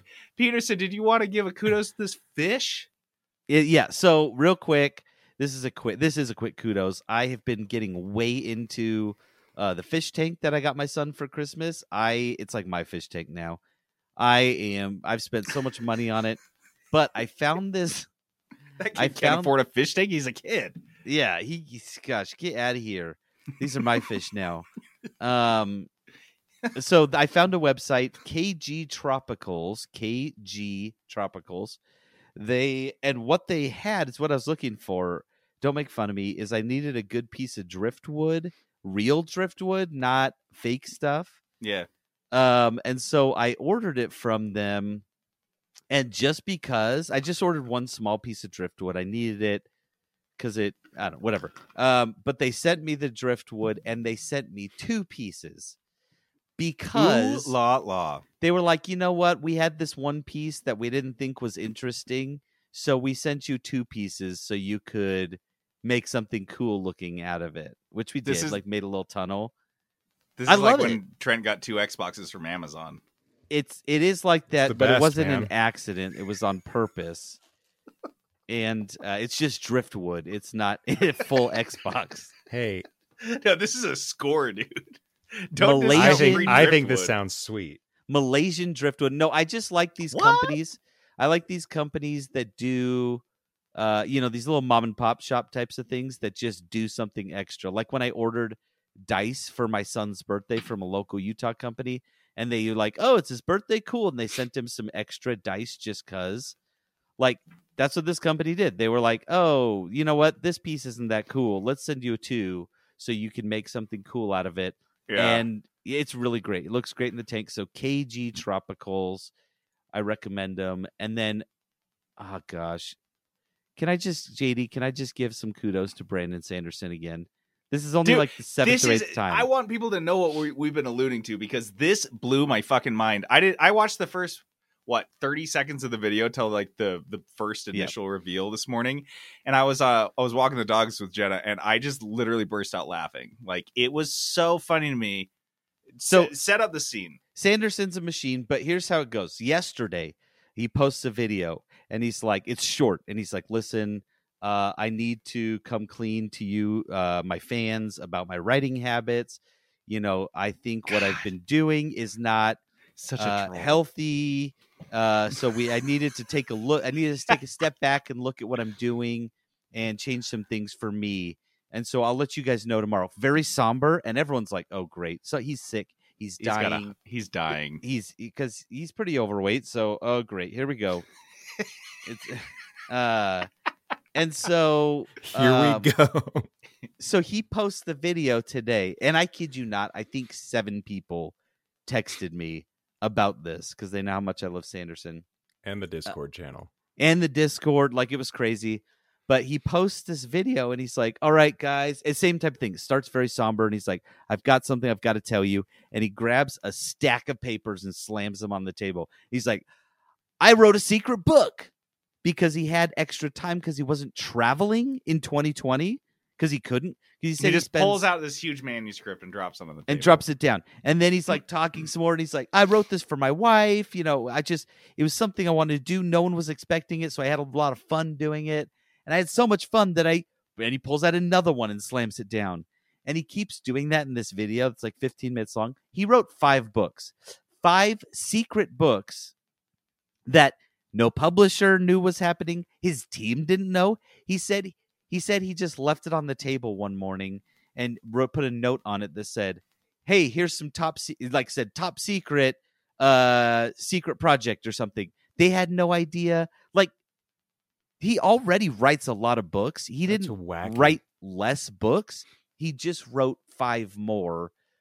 And the crazy part is he was giddy about this. He was so happy. Yeah, when you were like he the got second to write more. when you were like the second video started somber, that was not my read. The guy was was leaking uh, just giddiness. The, the before he even pulled the thing out, I could tell he was it was not going to be like I'm wasn't dying, I had a stroke because he was just like fucking shaking, barely containing how stoked he was. He was so happy to have been able to work more. Oh my god! When uh, secret work, I was doing stuff no one expected, and oh my gosh, you guys, I wrote so many books. He's so happy. Anyway, so I got to give kudos to Sanderson, and he did a Kickstarter uh, for all the books that were coming out in twenty Peterson's twenty what three. five hundred dollars in so far. I don't want to say. Um, he, the Well, it's more embarrassing than five hundred dollars, folks. The Kickstarter is has made thirteen point seven million dollars. Peterson was half of that. Day one. This is day one. Guys, I sold my house. I am moving to Tallahassee uh, because it's pretty cheap there. Oh, And- Tallahassee's super cheap. That's why it's where our first franchise is opening. Peterson is the first franchise. Spoiler. Guys, I'm opening a what place I new. can I'm starting my own show in Tallahassee. It's going to be great. Uh, you'll love it. This is a Peterson Productions edit. As of time of editing, the Kickstarter is now at twenty five point seven million dollars. I have one also another kudos. Trent, do you have a kudos? I'm just enjoying listening to your kudos. Oh, I got that's nothing. Sweet. His, Trent's kudos was for my kudos. Ugh. Um, And Peterson's kudos. Yeah, Really come on, don't one. claim Everyone's all of it. kudos. I got I kudos for Bro, kudos. KG Tropicals. it was so dope. Uh, very quickly, I this was something that Jenna talked me into doing, and I was like, it worked. It ended up being really cool. Uh, this is Partners Yoga. It's the same YouTube yoga yogi that I use that I've recommended. I think in the past. Her name is Sarah Beth. So if you search like Sarah Beth's partner yoga, but honestly, if you just search for partners yoga, I'm sure it's all going to be the same kind of deal. This one particular was really great, and it was I was like, what does that look like? Are we going to be like pretzeling all over each other? No. It's basically like half of it is just like sitting back to back and doing like certain stretches like that, like back bends and reaching over and reaching around each other and stuff. But I, Jenna and I did it tonight and it was like really helpful. Like you could like lean into each other's stretches and, and like be like, oh, that one feels really good. And like, I don't know. It was kind of a weird thing um for how awesome it was but like just for it doesn't have to be like your partner it could be a buddy or anything it, it's not like that uncomfortable uh at all and it's just like kind of a cool uh i haven't had someone help me stretch since like high school in like football right when you'd have like people or like team sports in track and stuff too people would like kind of help you stretch your legs out and stuff like that so this is the first time in 20 plus years that i've had that happen and it was awesome so um try out partners yoga if you guys there's short ones. This one was only I think like 20 minutes long or something. So give it a try. Bro, Stretch next time next time I see you in person, I'll help you stretch, Kay. I would stretch with you, but I'd feel bad for you the whole time because I mm. know how how how little your body moves in certain directions. It does not I am not bendy. yeah, no, and she has you like sit cross-legged and then switch your cross-legged. I guess that would Nope, hurt my knees. I only so have one way of cross-legged. Yeah, that was weird way. to me. I was like, this is news. Same with folding your arms. There's just the one. The, and then the other You one is you just like kind of awkwardly touching yourself before giving up. Yeah, this doesn't work. I'm done. Like I I can't do this. I'm gonna go back to the old fold. The old fold. Oh my god, the first impression rose. All right, first impression rose is when we take a game out and decide whether or not it impressed us. Um, and Trent is the only one among us who was brave enough to take out Lost Ark. Trent, Yes. what did you think of Lost Ark? Tell us the, what this game is and why you're so obsessed with it. How many hours have you put into it? Do you think? I right now have 36 hours in it. Nice. Oh, that's not bad. that's a So- that's so a you really just good started. Yes, I just, you've been playing for three yeah, days. Like I'm at I'm at the end game ish, like the beginning of the end game. Is that But, normal for MMOs to get um, there that quick? Yeah, I, I mean it depends. Like a Warcraft expansion, you get there in like a day if you kind of like play through it. This was it probably took me like a week to get there. Oh, okay. So that's fair. Um, so like at 20 hours, I was at max level. But it's Lost Ark is kind of like a hybrid of two styles of games. So imagine like Diablo marrying World of Warcraft in like the Blizzard sense, right? So it's that it's like the isometric RPG action combat style of Diablo where you have like eight abilities basically. Um, and then you move by clicking. So it's not the WASD movement. Um, but it I went into it super hesitant because it's it's a Korean MMO. Most Korean MMOs are just like straight cash grabby nonsense. So cash grabby. Um, and I've been watching this for a couple of years because it's I think it released like three years ago in Korea. So by the time it's releasing in the US, it has a leg up on most MMOs because it actually has content. Um, and the combat honestly is just a freaking blast, dude. Like it the, all of the abilities I'm playing as sorcerer, and all of the abilities just have these big, crazy animation. The combat's fun, um, super. I don't. I, it's just super. Reminds me of the combat in Diablo when you get to a higher level. Then each of the levels, it's nice leveling through this game because it's not like each level gets progressively longer. Each level takes the exact same amount of time to get through as the level before it. So it's really predictable to kind of figure out how long it's going to take you to get there. And then um, the end game activities, there's a bunch of stuff to do. So it's not like the the part I hate the most about MMOs usually is you have to play through like 40, 50 hours of really easy content before you get to stuff that's actually enjoyable and difficult. This you get to max level and it just kind of throws you in there. Oh. It's crazy hard, but it's got like three different types of things so it's not just grinding through dungeons. You ha- i mean it is but there are different types of dungeons. So you have something called a chaos dungeon where it's just like hordes of monsters and your team has to survive the whole team and if you do you get a bunch of loot. It has the regular like five or four man dungeons where you're going to find a boss. And then it has something called a guardian raid that i've never seen in mmo before where it kind of mimics a feature that monster hunter has where when you're fighting this this boss you have no idea how much health it has you have no idea how long it's going to take you to kill you're just fighting and waiting for it to go through different stages of mechanics and eventually you'd figure out what to watch for and you kill it but they're like 15 minute fights And this isn't all the fights or bosses. It's just this one. it's just this one This one- style of yeah. raid Yeah. Okay. and so there's just all sorts of stuff to do at endgame and so i've been like like i said i'm like 40 or so hours into it and i have not even scratched the surface because once you get to level 50 is the cap right now you stop leveling through level and you start leveling through your item level or your gear score. I'm at gear score like 400 right now i think it goes up to like 1500 so it's just there's tons of stuff to do. So far i love it justin's way further into it than i am i think he's probably clocked like 80 hours my brother Wow. Oh shit. um, so it's as far as mmos go it's a nice just kind of breath of fresh air it doesn't feel so samey but it's still just as addictive it's super fun so i'm loving it Dude, that's Nice. dope. I I did download it, so t- now I really want to play. It's free.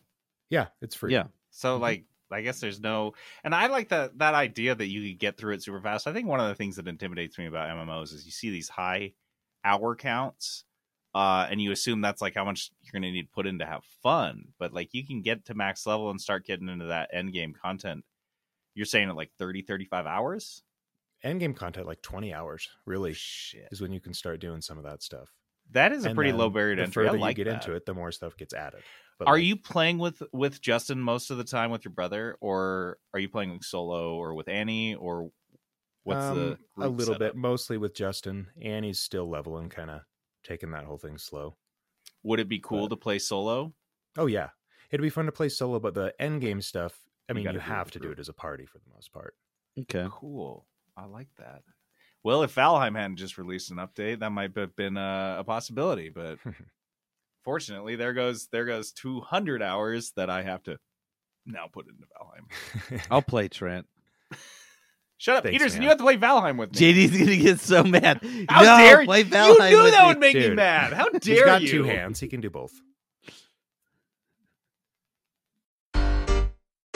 Yeah. Three bit. Studio game. We got that serial fame because you saying our names. We in the studio playing some Foodio games. Uh, that's right, it's Foodio games. Yeah, we playing Foodio games. All right, Foodio Games is this fun segment where we compare our two favorite things in the whole wide world food and video games. And I think I was thinking about desert Yeah, where, drinks how'd and you come up with this one? Okay. Okay. Maybe? When are you not was thinking about thinking? desert drinks and exotics? Never. I'm It's on literally your mind a lot. eating giant chewy Skittles from the UK, the sour right ones, now. at this very moment. So no, I'm never not thinking about foreign treats. Um, but yeah, so this one I wanted to ask uh, what is a unique foreign food you've had? Because you guys both are way into food and eating it in other countries. And what game is that food? Or what thing or what game related thing is that food? You guys are two of my friends, I think, uh, that of, of all of my friends that have probably eaten the most foreign food, done the most Oh, international traveling. probably. That's You've done I a ton, when I travel. Trent's done a bunch. Um, so yeah, I think that may have been because I knew you guys would have some great ones for this. So, I, so I can uh, kick it off if yeah, you want. Yeah, dude, let's hear All it. right. What do you got? Okay, so I had to I had to go with durian. Is you that the love fruit? bringing durian That up. freaking I- fruit. Here's the thing. I do like bringing it up because it's the it is probably the worst thing I've ever eaten. You're so bitter about it. And and and the problem is people legitimately love it. So It's look, so stinky. durian it looks like a booger. It smells like gasoline. Gasoline. It looks like crap. It smells like crap. a gasoline booger tree. but people are like, "Ooh, I like this," so I'm gonna try it, even though I know I'm looking at it and I'm like, "This looks disgusting. It smells terrible." But people are like enjoying it, so I guess I got to try it, right? Dude, there's one game that did that to me, and guess what? I hated it. Among Us. I've talked about this before, but Among Us is durian. There are Among people Us is a gasoline book who think it's so good, and I have I have tried it, and it sucks every time. I Oh put God. durian in my mouth and dry heaved. I could I can't. It's so disgusting, and that's how I feel. Among Us is just so worthless and so gross. Uh, and so Among Us is the durian of video games. What is the texture of durian? No, that's what it is. It's a booger. Dude, so, it's so slimy. No, so you get this Oh, big thing. So fuck. JD, think I like thought you were a- like making fun of the the actual No, no, physical no, no, no, no, no. appearance. A You're telling me texturally it's booger. So there's a seed, a big like inch and a half to two inch long, kind Yeah. of a kind of football shaped seed in there. Yeah. Surrounded by you think you think oranges have a gross texture and skin? Oh, no, surrounded by a gloopy. So you put it in and you suck the meat off of the off of the seed. Like that's how you eat it. You suck it off and it's like a booger. It's like sucking a giant booger off of a seed. Oh gosh. I'm like getting grossed out thinking about it. It's terrible. I'm looking at the pictures of this and like it makes me very upset. I don't like Yeah. that at all. This Yeah, is super funny. I'm glad this is a perfect this is a perfect one for this. Guys, don't eat durian. Look, This you're gonna be so tempted to do it. Just don't. I'm to you brought durian candy back and it Yeah. tasted like you said, said like gasoline candy. And it Yeah. was okay because I'm like I'm in Mm. I'm in my safe space, which is candy in my mouth. Yeah. It's hard, it's sugary, and like I know where where I'm at on that. If this was like you described, like a meaty boogery texture plus that flavor, hmm like you said, I'd be dry even. You know, it really is. It is. awful. It is repulsive. So that's among us. That's among us. Uh, Trent, how about you? Okay, so I've got. Let's see. The first one I'll do is um, the food would be katsudon as a meal I had in Japan, and it's Mm. like they have similar stuff here. Where but it's not what what's it called? Katsudon. Katsudon. D-O-N. Okay. So super simple. It's like the most common meal you find in literally like every restaurant there. Um, but the very first day we were there, I had one version of it in this just divey place by our hotel. And it's basically what the dish is is it's fried rice with an egg, onions, and a fried like deep fried pork cutlet on top of it. But you just kind of mush it all together and it just makes like just this crazy weird gooey fried rice tasting dish. It's so eat it. delicious. and I'm looking at pictures and I want this. Dude and i and i've chased that because they have pla- there's places here that have it but it just does not taste the same and my comparison for that is a game i played that i would say is probably like top three in my favorite gaming experiences ever and i but i haven't been able to replicate it and it was such a short thing and that would be lone echo vr on the uh, oculus Mm. Oh. that game for me just the the style of like that zero gravity gameplay in VR that just doesn't make you oh, sick and it feels so realistic. You're this robot just swinging through this abandoned spaceship.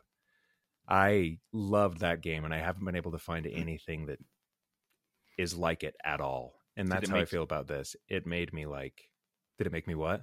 Did it make you feel like Bionic Commando? Ooh, okay, kinda. That was a good one. That was that was a good one. That's a deep cut, right? That is a deep cut. I can't stop looking at pictures of katsudon. Looks so good. Dude, it is delicious. Ooh. And whenever I say it, people are like, "Oh, you mean katsu?" No, it's not. It's not Well, like chicken it's- katsu. It's It's katsu, but, but, it's, it's it's it's the way it's like mixed together. it's pork katsu with something else with like the rest of the stuff. It's a different dish. Oh, pork and the one I had, they like cracked the egg over the top of all of it before Yeah. cooking it. It's so f- it was so great because it was this this ti- tiny little like corner dive restaurant, and this whole bowl was like a dollar fifty. Yeah. Of course, Oh, most delicious food you ever ate was just like Oh some some random street food that you can never replicate. Yep. Dude, I've Um, had I've had that experience like half a dozen times and I just you can't I can't even get back to it. I don't know what it is. Anyway, what do you got, JD? I'm like Uh, my mouth's watering now. I know this is gonna kill you. They're all they're all so good. We didn't go with gross ones. Spanish tapas. Uh, spent some time in Spain, and that was one of my favorite things. It was just like you could drop into any building which they were all bars. Uh, any bar, any restaurant, any uh, train station, bus station does not matter. There would be a glass uh, case with tapas in them, Mm-hmm. little sandwiches, a little quiche, um, anything like a little a little dish, um, a little Little- baked, little a finger pastry, foods. little finger food, some jamón. I don't know, dude. It was it was just so nice because you could always get and once you started to figure out like what you really liked, you'd be like, oh, well, I want like I'm kind of hungry today, so I'm just gonna get like a ham sandwich. But um, and the, or you're like really hungry, so you get like the quiche sandwich or something different, or like a half a pizza or whatever. I don't know. So that was just it. Just was I don't know, and it was so fun to try different ones in every new bar. And you didn't. Eat sometimes you'd go into a bar and have a really good uh, a really good tapas. Like you'd sit down and spend like twenty bucks, have a have a couple drinks and some tapas. And I, where I was, like I never find that bar again. I'd be like, I remember that was. Where was that? Ah, whatever. But we'll just find another good. one. And they were just all good. And so for me, that is um I'd say kind of indie games in general, plus my rotation of regular indie games. So it's just like some of these games, just like with Tapas, like I just want like a little one, and some of these I'm like I just want like a two hour game, just like a, a little a little dabble. Um, but then some are these these these these tapas that I I had all the time. They were my regulars, and these are the ones that you know I put 30 plus hours into, 40, 50 hours into into these these indie games because the they're so there's such a low commitment. Just like I'm not going to sit down in a restaurant and have a meal that costs me twenty five dollars and it's one plate. It's like I can walk into a bar, have a beer, have a little sandwich that costs me three euros, and I'm out. And just like an indie game, I can jump in, spend three dollars, and it's dope or it's not. It doesn't matter. I've like gotten in, gotten what I wanted out of it, and I it's probably had a good time. So that's that's. that's my I gotta say um, that's a like that. really That's a good great one. Because yeah, like like you said, tapas are just kind of that like non-committal. Hey, I just want to I want to eat this little thing. It it it really feeds into that. I want to try a little bit of everything. Yeah. which is what indie games. And while you were saying that, I was looking at so I organized my games in Steam. Ooh, Um, congratulations! Kudos to you. Thanks, man. And my and my top my top like category is called current. Those are just games that I'm like actively playing at the time. Sure. Right now I have 15 games in the current and uh 13 of them are indie games that I Those never delete. I just keep them. Yeah, I'm just like, "Oh, I want to go back to a little uh little uh Monster Train which I played yesterday. I played a couple rounds. Done. Oh, I want to go in and play some Wildermyth. Play a couple, couple, uh, just a couple sections of that. Yeah, I just like jump in, jump out. I want to try it. I want to do it. This is great. That's what I wanted. A little appetizer. I like that one, JD. And I'm so hungry because I keep looking. At I this is fucking killing me. I'm like, I gotta book a flight back to Spain now. God, I have a. Spain one. You want me to do a Spain one? Yes, I have another Spain one. So do it. Um. Okay, so when I was in Spain, we were in. Oh, I think it was Segovia. Um, and we had their specialty, which was a half suckling pig. Ooh, baby. And I kid you not, it was a just a gigantic pan, kind of like how you'd see paella served in a big round pan. Yeah. And there was a half pig in it, little piglet. Just here he half, is. half little pig on his belly up, arms, uh, its legs hanging out. We had the we had the butt end, um, and so you just see the legs hanging That's out That's a good part. and and then you just go in and the guy would just they bring it to your table on this thing it was steaming uh, seasonings and stuff and you just sit there and shred it in front of you and you just eat it right there just like dig in just eating straight off the pig it was awesome it was fun it was i mean it, i guess some people would probably be disturbed by seeing half a pig just like Just hanging in there and half just a pig digging into it Yeah. but it was awesome, you guys. And this is those early access games that are amazing. they are obviously not a finished product. I half a pig. I only had half a pig, right? This is it's not a finished product. It's not the whole thing, Yeah. but it's awesome and you don't care. And it's You the could- good part. You want more? You could get the head too. So you could order the head. Some people are eating. I could see some people get the head. You could order the whole thing, I guess. Like I saw, you know, I saw one where it was whole, but That's a lot of pig. Um, but yeah, it was just these early access games that you don't, you know, that you love so much and you don't even care that they're not done because it was so wonderful. And that was my half pig. I didn't care that it wasn't a whole pig. I didn't care it was just a half of a pig. I just it was so fun. It was a great experience and I enjoyed it for what it was.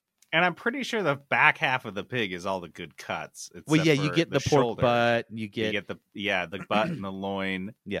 So you ate all, just like with an early access game. Just those are, that is generally the what you're playing is the core of the game. It's Yeah, the it's the good base. It's the best part, Mhm. and all the other stuff is just bonus. Yeah, like the you didn't get the cheek, right? You The didn't get. I was is just gonna say cheek too because I was like, what is actually a bonus on the front part of a pig? Yep. Uh, Trent, do you have any more? Or do you, uh, do you want me to go? I got one. Okay, do Let's- th- We'll see, we'll see if this one's a stretch.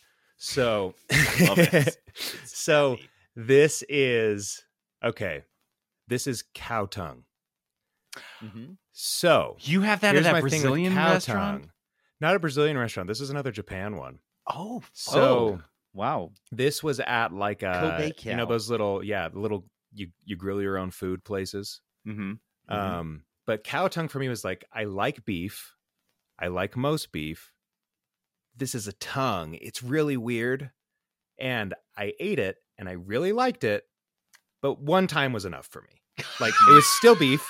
I liked it. Once was enough. I'm good now. I know. I know why people like it. I get it. That for me is just the battle royale genre in general. The whole thing. I Oh, get wow. it.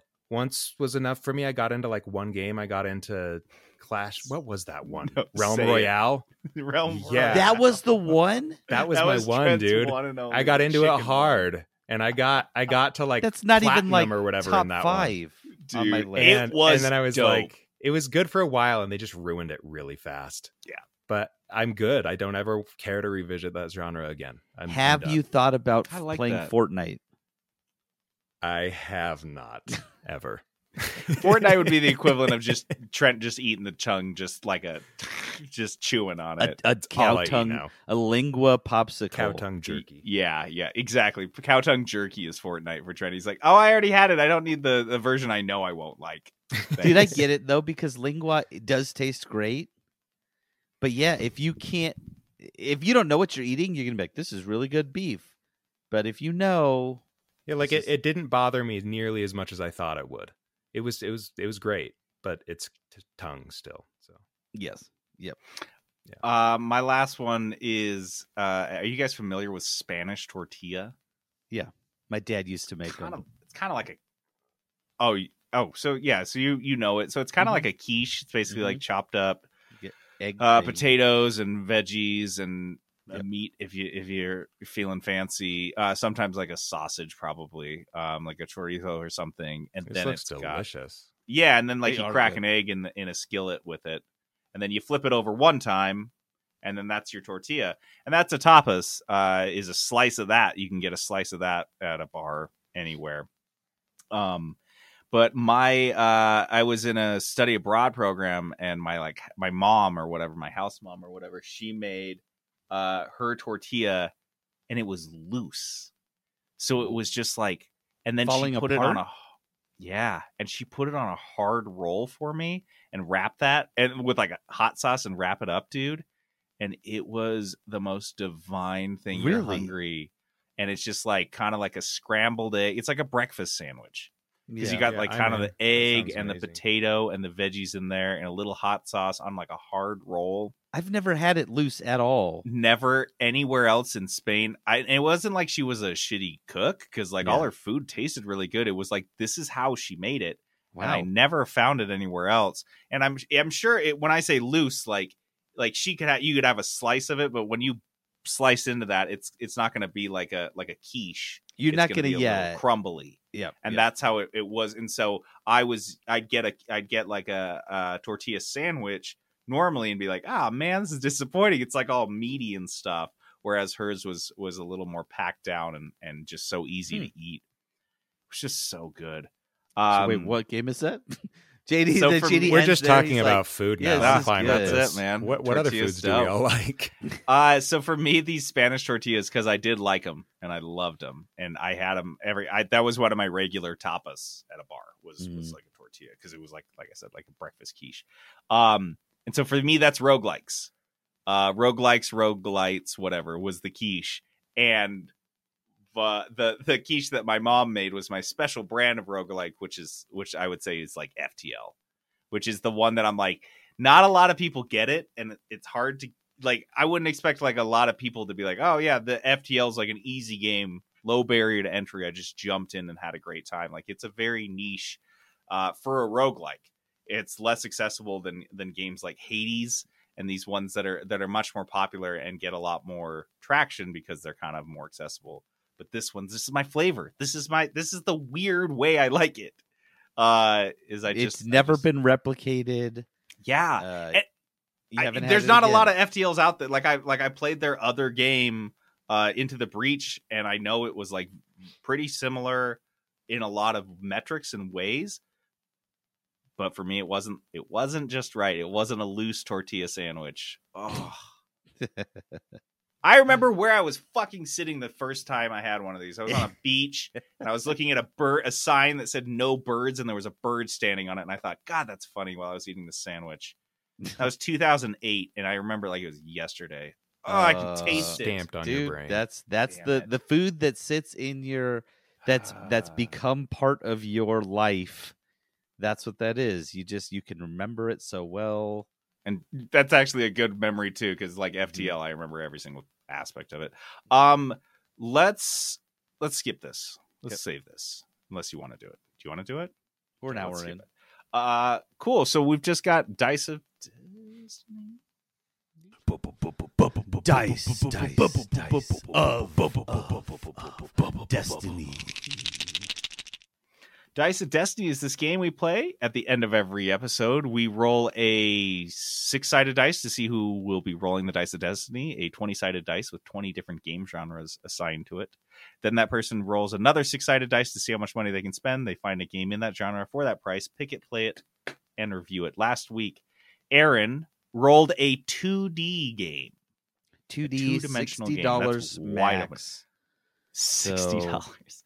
I kind of want to see if there's any sixty dollar. I mean, I guess you could go top down and easily find some. Yeah, but like true But- 2D, I think I don't picture like as a top down game. Wasn't Cuphead like a pretty expensive game when it first came out? no, I was up there. I think it was like Um, 30. okay. Dude, I think Cuphead was full price. I don't know about that. But uh Aaron, obviously, we just rolled two days ago. So Aaron has not picked yet. So we're just gonna pretend like because we're gonna I'm gonna get Aaron's voicemail, put it into the episode before release. Dude, so we're gonna major behind the scenes things here. I just was want you guys gonna to react to it. Oh, Yeah, I didn't get a voicemail from Aaron. Sorry, but uh here's how we would have reacted. Oh, God, cool pick, Aaron. Super excited for that one. Man, I Whoa. can't wait. That's gonna be crazy. What a pick. Dude, that that is really really interesting for Classic a 2D Aaron. game. Just couldn't. I'm disgusted. That was the game you went with? Wow. Oh, oh really? That was you a have waste all of a these other pick. games to pick, and you picked that one. Didn't you read the reviews? Can you read it all? Aaron's not coming with me to Tallahassee, that's for sure. like it's a like it's such a pleasure. Like he's really gonna be missing out. He's like, ah, shit. I was, I was I really wanted to road trip across the southern half of the country. Dude, he'd meet T-Pain. Tallahassee. Meet T Pain down there. Oh no, Tallahassee Pain. Um. All right, guys, and on that note, uh, that's it. We're no, we can't go past Tallahassee Pain. Um, to play us out, we've got some music from the original PlayStation, Twisted Metal. When this music is sick, it's cooler than Anthony Mackie. Sorry, Anthony. His A-Lar Peterson face. hates your face.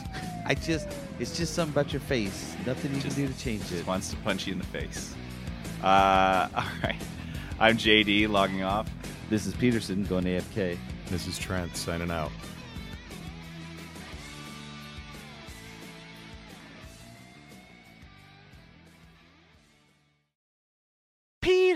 Peterson Productions. Oh yeah.